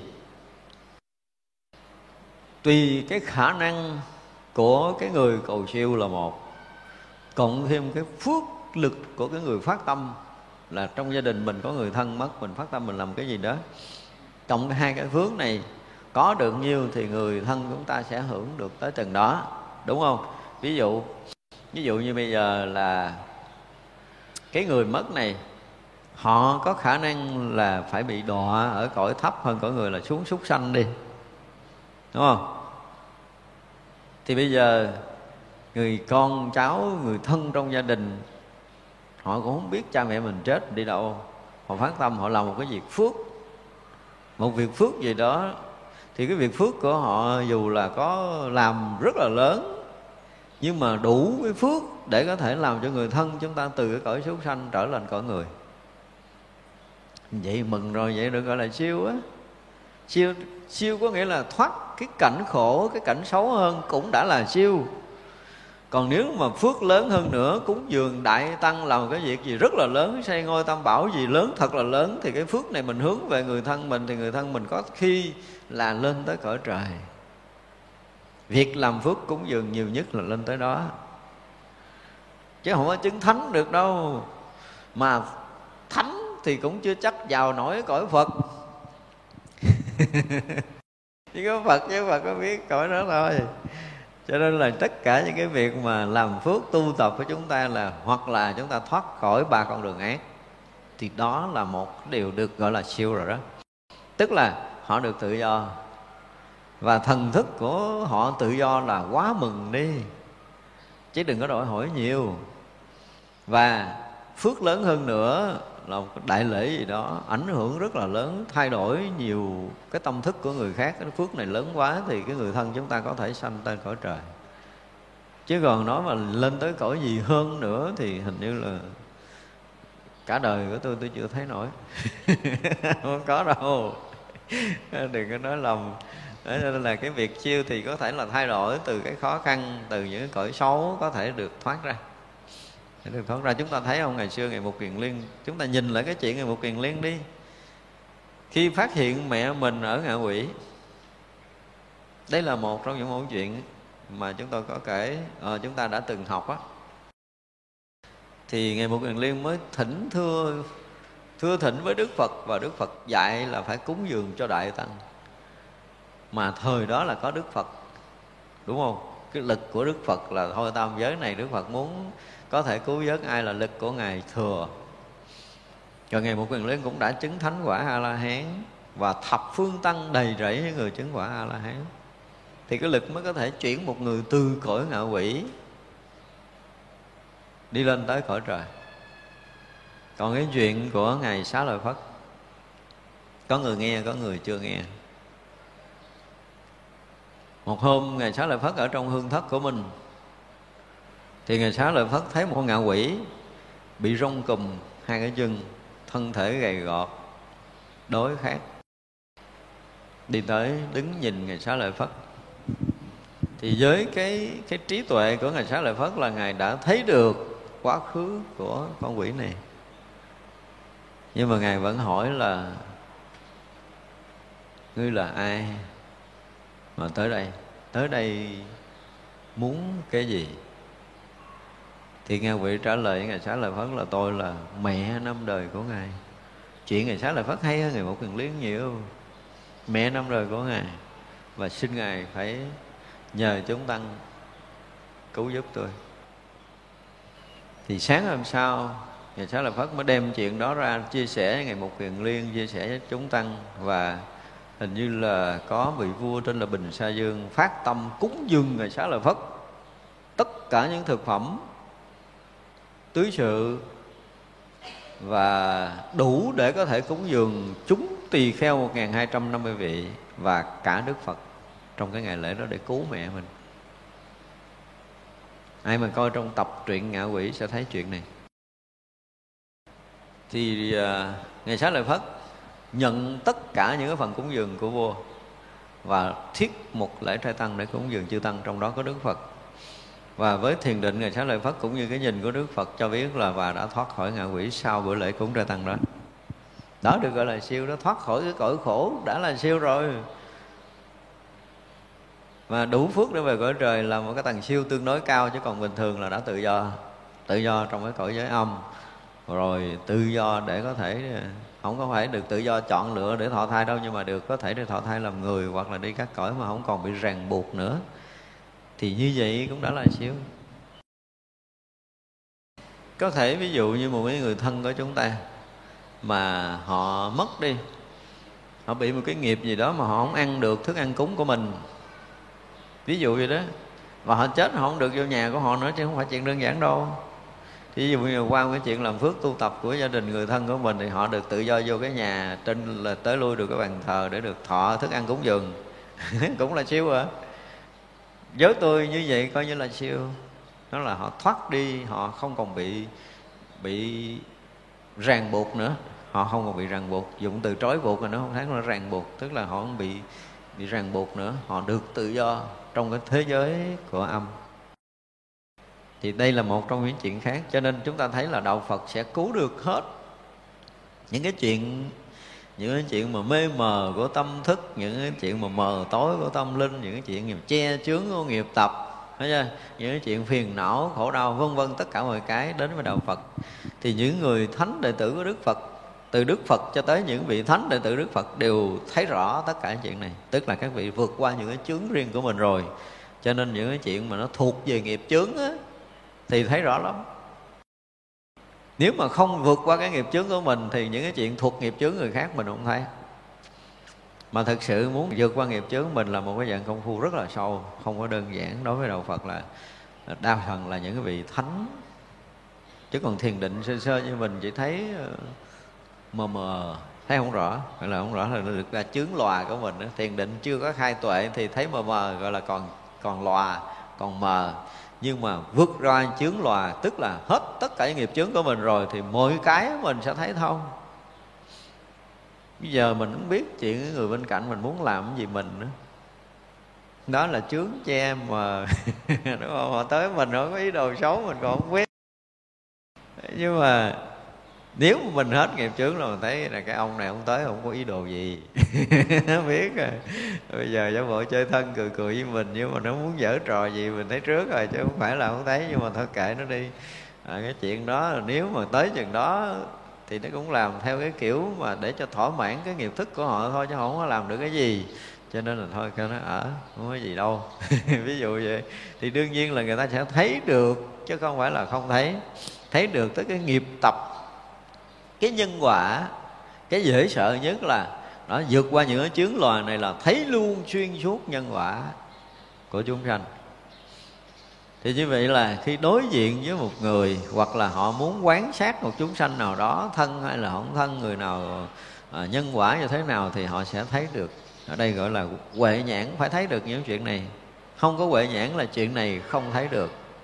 Thì vậy là vượt qua những chướng loài ở trong Phật pháp thì những vị thánh đệ tử Đức Phật thấy hết.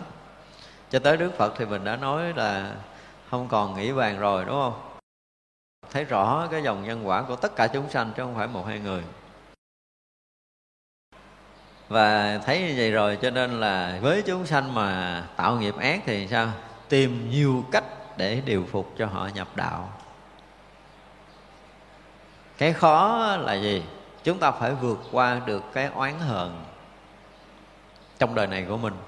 Nếu mà muốn nói giúp người khác mà sâu nơi tâm chúng ta chưa sạch cái oán hờn, chúng ta không giúp được ai hết đó phải nói ngon câu vậy đó còn khi mà chúng ta đã hết cái oán hờn ở nơi tâm rồi làm cái gì cũng có lợi cho người khác rồi. Họ ngồi xuống là họ tính cái chuyện lợi cho người khác à. Đó là một điều rất là lạ. Cho nên là muốn chuyển cái nghiệp ác của để điều phục của họ, quay lại với đạo lý là mình thực sự không còn oán hờn nữa hoàn toàn sạch, thì mình mới có thể khiến họ quay với đạo được. Thì lòng từ của mình lúc đó nó đầy hơn là cái cái cái cái cái phiền muộn, cái oán hờn. Cho nên không có lúc nào mà họ nghĩ chuyện xấu. Và được như vậy mới chuyển hóa người khác nha. Chứ còn nếu mình chưa được như vậy, mình có nói gì nói người khác vẫn còn oán, vẫn còn hờn, không có bao giờ chuyển hóa được. Khéo nắm lấy thời nghi, không thôi nghĩ với cái người thế gian gọi là thời cơ, đúng không? Thời cơ cơ hội không tới hai lần cho nên lỡ đến là phải chụp, đừng có buông. Kiểu thế gian nó là vậy. Nhưng mà ở đây chư bồ tát gọi là khéo nắm lấy cái thời nghi. Tức là gì? Ví dụ như mình đang rất là khổ.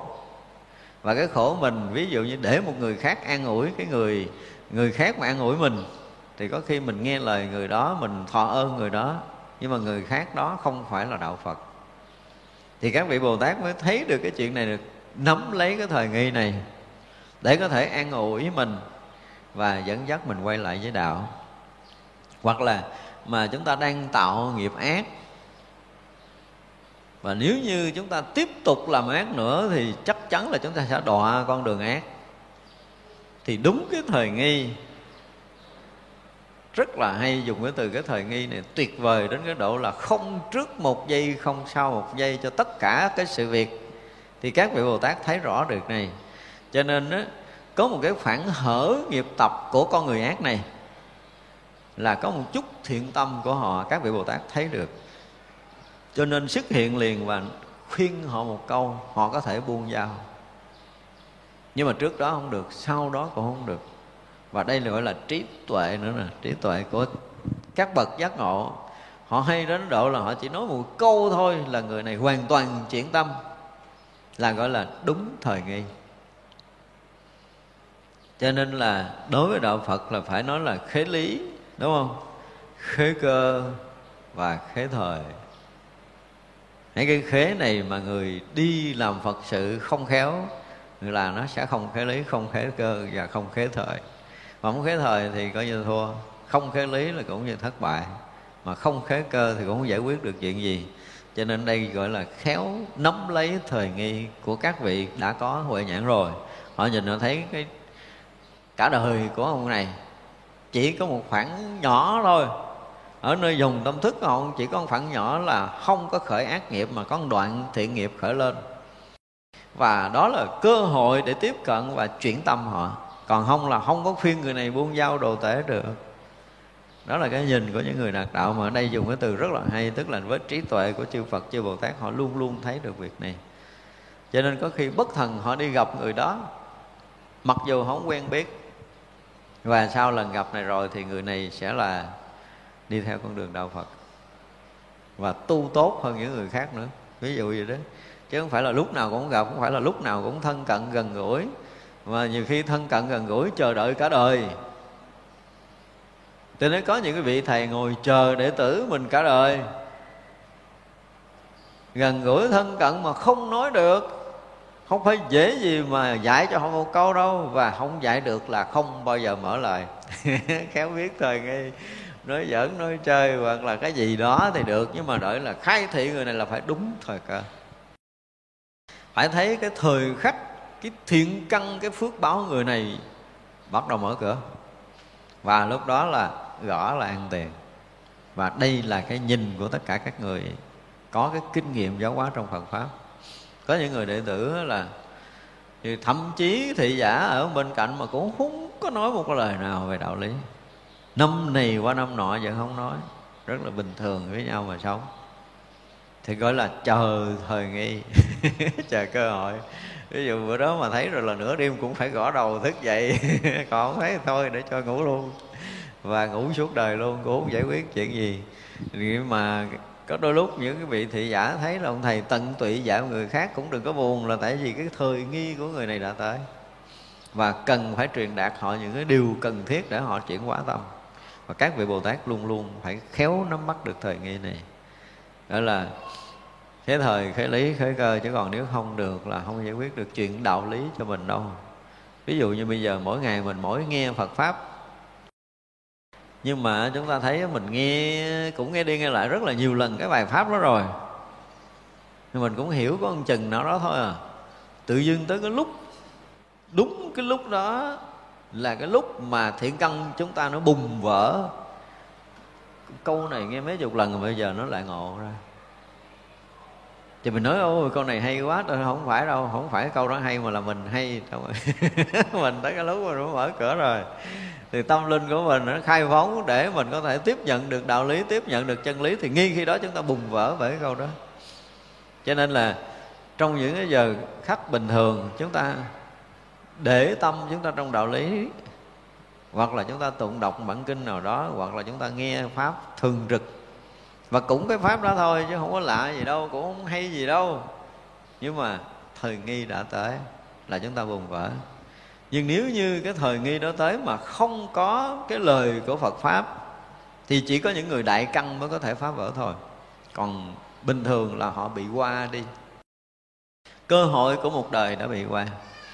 Cho nên cái chuyện mà gần gũi thiện tri thức là một chuyện rất cần tại vì họ luôn theo dõi, phải dùng cái từ là theo dõi từng bước chân của mình. Một vị thầy mà có tư cách, không phải theo dõi để rồi hành hạ là là cái gì đó, không phải.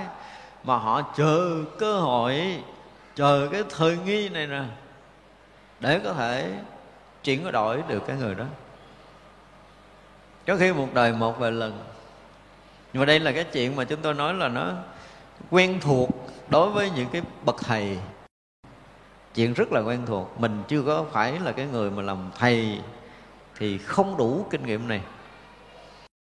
Thường các vị thiện tri thức đó hả, nhìn thấy cả một cái chúng hội của mình 500 ngàn ngàn người 500 một ngàn người. Nhưng mà họ thấy cái người có căn cơ thì tự động họ nhận ra rồi. Nhưng mà họ chuẩn bị khai thị của người đó hả, là 5 năm ở trong chúng, người đó còn không biết và cả chúng cũng không ai biết. Nhưng mà đúng cơ nghi mà họ nói chuyện với người đó là hôm sau người này có thể thế trụ trì được rồi đó. Nói chuyện đó vậy đó đó là một đêm một, là một câu một thôi chứ không phải một đêm. Một câu một thôi là đủ có thể khai tuệ để cái người này có thể là giáo hóa chúng sanh được rồi đó. Gọi là nắm lấy thời nghi. Cái này là cái rất là đặc biệt. Không nắm lấy thời nghi mà ở đây dùng từ là nắm lấy thời nghi, không thôi nghĩ, có nghĩa là theo dõi từ người này cho tới người kia, cho tới người nọ, để chờ cơ hội mà nói đạo màu cho họ nghe. Còn giờ giảng pháp chưa phải là đạo màu. Giảng pháp vậy là chưa phải là đó, đúng thời nghi mà khai thị, chúng ta mới thấy rõ ràng là chỉ có người đó mới cảm nhận được cái đạo thật của đạo phật. Khai mở trí tuệ để có thể đạt ngộ giải thoát là cái gì? Bây giờ chúng ta nghe tin người này, nghe tin người kia, có khi chúng ta cũng sinh tâm quan hỷ nhưng mà chúng ta là cũng ganh tị ở trong đó rồi đủ thứ chuyện. Cho nên có đôi lúc mình nghe người khác ngộ đạo với mình nó không có cái gì hết trơn á. Vui thì cũng có vui một chút, cười cũng có cười một chút quan hỷ một chút nhưng mà không có không có để tâm. Bản thân người đó họ sẽ cảm rất là sâu một chữ, một lời, một hành động để có thể phá vỡ được họ gọi là cái phút giây để thầy trò gọi là khai thị. Khúc giây mà được gọi là tâm truyền tâm tâm ấn tâm là chuyện gọi là nắm lấy thời ngay này. Cho nên rất là khó chứ không phải dễ. Đó giống như câu chuyện mà mình kể hoài cái chuyện mà à, ngày đơn hà. Đó ngày đơn hà lúc đầu lại à, gặp à, mã tổ thì vừa lột cái mũ trên đầu ra mã tổ nhìn thấy là mẹ không phải là tử tàu siêu đến mức đó. À, đi qua ông thạch đầu rồi. Nhưng mà người xưa rất là tin không cần phải trả giá. Ông thầy nói một là một hai hai không trả giá đâu. Cho nên là dở nón mới giờ chào thầy thầy chỉ tôi qua thạch đầu tôi quay lưng đi liền. Những người căn cơ luôn là như thế không có lằn nhằn thì rồi sách gói qua thạch đầu vừa dở nón ra giống như dở nón trước mã tổ thạch đầu nói, vô chúng con quả đi con. Là, đi vô con quả, không có nói câu nào nữa. Như vậy mà ở cái đạo tràng của ngài à, thạch đầu tới ba năm, cũng được học hỏi đâu đâu có dạy trực tiếp, đâu có gì đâu. Để yên đó. Bữa đó thời nghi đã tới thành đầu nói một câu là, ngày mai làm cỏ trước điện phật thấy ông này ông mùi rồi tới ngày mai là hết rồi. Tới ngày mai là xong rồi. Thì mọi người giác cuốc giác xẻng đấy chổi rồi ra trước sân chánh điện người nhổ cỏ người hốt rác làm tùm lum riêng. Ngài đơn hà bưng thao nước quỳ trước điện phật. Thì ngài thạch đầu cạo đầu. Cạo đầu xong gọi đầu sạch sẽ lấy ghế ngồi à, kêu ông quỳ nói giới cho ông nghe đơn hà bịch lỗ tai đi mất. Không nghe giới. Mất mới thì nghe giới. Thì bây giờ muốn trình kiến giải nói với ai giờ? Trở về đạo tràng mã tổ. Leo lên cổ của tượng thờ chánh điện ở ngồi. Chứ không phải ngồi dưới nữa là leo lên ờ, cái cái, cái dài của đức phật ngồi chơi vậy đó. Ông hương đăng thấy hết hồn đâu có một cha khùng khùng nào mới vô chùa leo lên cổ phật ngồi chạy xuống nói với mã tổ. Nói là Ờ, có có cái cái ông gì đó mà, mà, mà giờ cũng leo lên tượng cổ ngồi. Leo lên cổ của đức phật ngồi. Mã tổ nó là biết nhìn là biết ngay là mình muốn cái gì. Các vị xưa thì siêu sức đến độ đó. Thiên nhiên con ta tức là đặt cho nó thiên nhiên tại vì anh này anh tự ngộ. Tự ngộ cho nó đặt là thiên nhiên con ta. Kể là tuột xuống đỉnh lễ cảm ơn hòa thượng cho con pháp danh. Đi nó học đạo không nghe học đạo gì hết nhưng mà các vị đúng thời nghi. À, thấy rõ ràng là người này căn cơ của thầy đó thì chỉ qua thầy đó và tới ngày nó ngộ đạo là phải cạo đầu cho nó nó mới giáo hóa được là đúng ngày đó là cạo đầu. Mà không nói câu nào đạo lý hết trơn mới giả bộ tính thuyết giới chứ thật sự là biết rằng này nó đâu có học nữa đâu có cần học giới học viết gì giỏi quá rồi thì vậy là đến vậy đi. Và do cái ơn là mở tổ giới thiệu qua thạch đầu.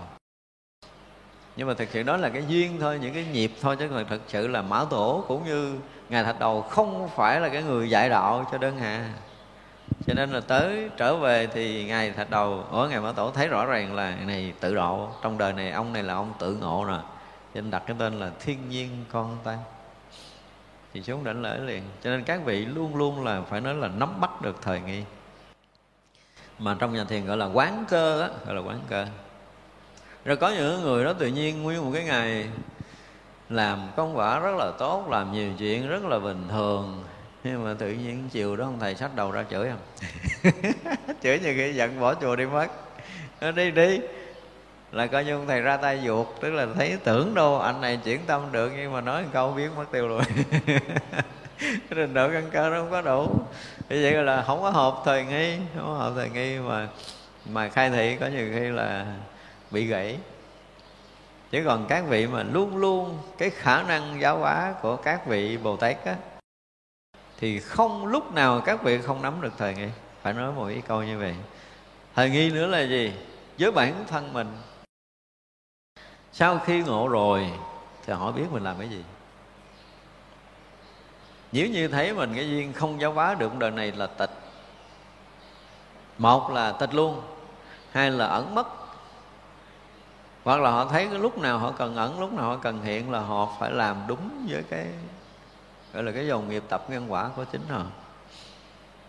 Có khi đang ờ, làm phật sự rất là có lợi cho nhiều người. Tự dưng là họ biến mất ở đâu không ai biết đường kiếm. Thời nghi mà. Nếu mà họ tiếp tục làm nữa thì không biết chuyện gì xảy ra, nhưng mà họ phải ẩn một cái đoạn nào đó thì họ phải ẩn. Thì thời nghi là gần như tất cả mọi người đều có một cái biết riêng của mình. Không theo ai hết á. Mặc dù là thấy giống như là ờ, vị đó rất là năng nổ và tiện làm là không bao giờ dám ngừng nghỉ dây nò nhưng mà đúng thời nghi có khi là không thấy mặt thì thì họ luôn nắm thời nghi của mình và của tất cả chúng sanh để chi? Để làm lợi cho chúng sanh thôi, chứ không phải là chuyện riêng tư nữa. Nếu như còn tiếp tục làm thì có khi là không lợi. Nhưng mà họ ẩn để họ có thể làm lợi cái gì đó lớn hơn thì họ có thể ẩn ẩn thì không nói à, còn bỏ thân để đi cái nữa. Gọi là thấy thời nghi. Tức là thấy rõ ràng là không thể tiếp tục sống trong cái giai đoạn này nữa rồi. Đó là gì? Thứ nhất là cái duyên trần hết. Cái thứ hai là cái duyên giáo hóa cũng không còn. Và nếu còn sống thêm thì nói cũng vẫn như ngày trước nhưng mà không có người nghe nha. Chứ không phải đơn giản đâu, cái chuyện giáo hóa Phật pháp nó kỳ lạ lắm. Cho nên là thời nghi là ở đây gọi là cái gì?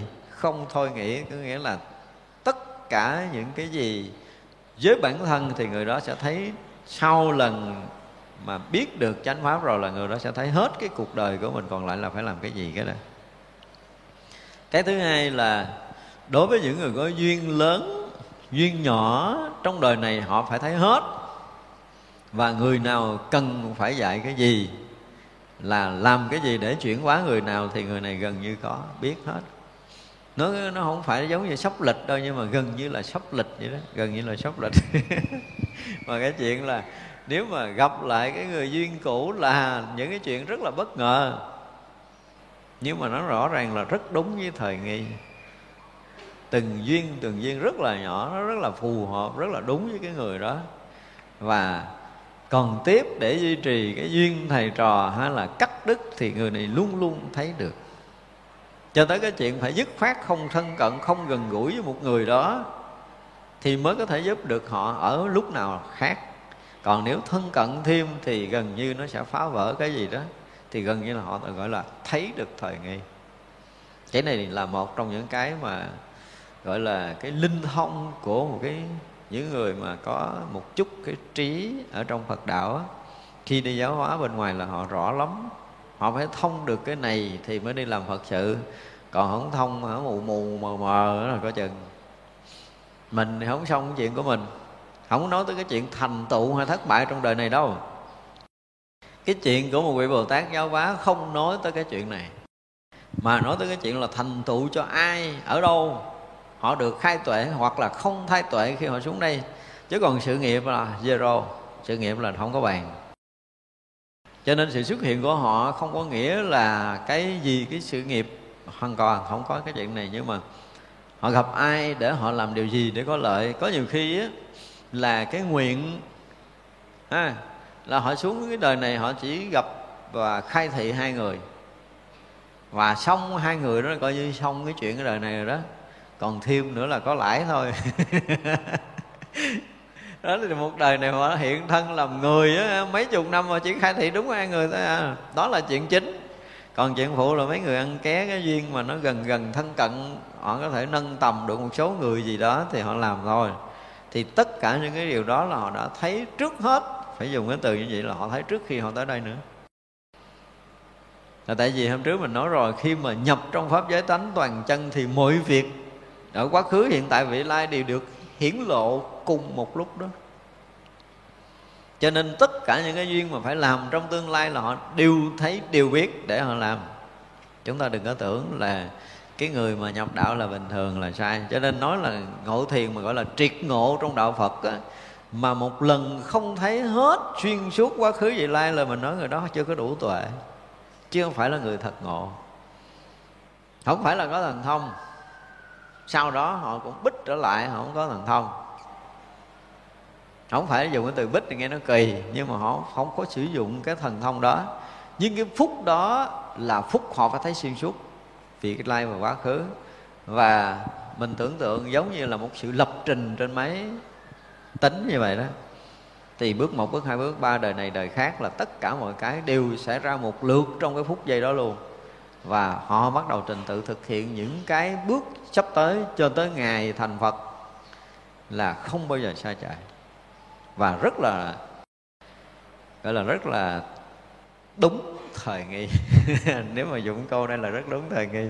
Cho mọi phương diện, cho nên chúng ta dùng cái từ là nắm lấy thời nghi, không thôi nghĩ nó, thấy là nó rất là thường, nhưng mà nó rộng lắm, nó rộng nghĩa, kinh khủng, chúng ta không thể nói hết một thời mà có thể nói hết được cái chuyện gọi là nắm lấy thời nghi này. Tất cả các chuyện, thậm chí chúng ta có thể thấy như vậy nè, đang nói chuyện với chúng ta ở đây là cái duyên lớn của mình với một pháp hội nhưng mà họ có một cái duyên rất là sâu với một người cần phải giúp ở đâu đó. Trong lúc này là cả chúng hội, không ai biết, nhưng mà họ có thể tới chỗ đó, họ giúp cái người kia bằng cái gì để cho người kia chuyển tâm. Trong cái lúc người kia đang thiền định, bế tắc, ví dụ vậy mà họ đang xuất hiện trước chúng này, và họ cũng đúng thời nghi gấp người kia để có thể khai thị. Và tác động để cho người kia có thể ngộ lý gì đó trong đạo là họ xuất hiện ở chỗ đó. Nhưng mà mình vẫn thấy mình ở đây cho nên chư Phật chư Bồ Tát cái cách gọi là đúng thời nghi các vị là chúng ta không bao giờ tưởng tượng nổi đó. Nói cái từ mà đúng thời nghi là rất là nhiều chuyện để chúng ta có thể nói. Có khi là đã nhận cái lời thỉnh. Này nói chuyện vui như đức phật đã nhận cái lời thỉnh của vua trời đế thích. À, là thọ trai bữa trưa hôm nay đúng không? Nhưng mà trưa hôm nay cũng đức phật đang thuyết giảng cho hội chúng. Như vậy mà đức phật vẫn thọ trai được cõi trời đô thích là không bao giờ bị, gọi là, mất lời hứa. Đúng thời nghi nó kinh khủng vậy đó. Cái chuyện đúng thời nghi là chúng ta không bao giờ nói hết được cả đời. Mà mỗi mỗi điều rất đúng. Ví dụ như nhân quả của một cái người, mình nói là một người đây thôi, nhưng mà đối với đức phật, đối với chư bồ tát là nhân quả trong một khoảng sát na là đức phật sẽ gặp gỡ một tỷ người. Ví dụ nha gặp gỡ một tỷ người trong khoảng một sát na này thôi. Mà Đức Phật thì lại ở hiện thân ở một cõi nước người của mình cõi người của mình đang ngồi thuyết pháp cho chúng đại tỳ kheo nghe. Nhưng mà giờ đó, đó là một tỷ người cũng được khai ngộ với một cái tỷ căn cơ khác nhau. Thì đúng thời nghi Đức Phật xuất hiện trước họ để có thể lời nói của Đức Phật làm cho họ được mở trí tỷ người đó. Thành ra cái chuyện đúng thời nghi của Đạo Phật làm một cái gì đó nó lớn, ghê gớm lắm, không quá nhỏ. Nhưng mà nói tóm lại là nó giống như là phải thời, gọi là khế thời, khế cơ, khế lý. Phải người đó lúc nào mới nói cho họ. Và người đó căn cơ gì, phải nói cái gì. Nhưng mà dù là căn cơ gì đi nữa thì đối với chân lý không bao giờ thay đổi phải khế lý mới được. Phải khế cơ, phải khế thời thì mới có thể giúp được người khác.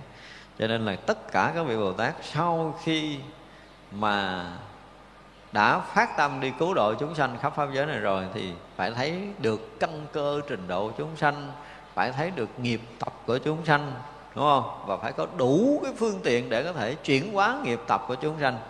Cho nên là lúc nào các chị cũng quán căn cơ của mình, lúc nào các chị cũng theo dõi nghiệp tập của mình và lúc nào cũng có thể gần gũi, thân cận chúng ta để có thể chuyển hóa chúng ta. Đó là việc làm của các vị. Cho nên là khéo nắm lấy thời nghi. Nghe nó thường lắm, đúng không? Nhưng mà đây là một cái chuyện mà đủ trí tuệ, đủ phương tiện, đủ đạo hạnh, đủ tâm lực, đủ lòng từ mới có thể khéo nắm lấy thời nghi. Còn không là chúng ta à, cơ hội theo kiểu thế gian thì không phải đâu. Thời nghi của vị bồ tát là cái gì đó nó lớn lao lắm. Nhưng và đến đức phật cũng vậy. Nhưng mà ở đây đức phật à, các vị bồ tát vừa vừa vừa ca tụng đức phật và vừa nói cái phương tiện giáo hóa. Thật ra chúng ta không có lường nổi mỗi khi mà đi sâu vào trong phật pháp á có những cái phương tiện độ của các vị mà bồ tát đến ở cõi của mình có khi hết cả cái cõi nước này hiểu lầm. Hết cái cõi nước là hết cái loài người này hiểu lầm.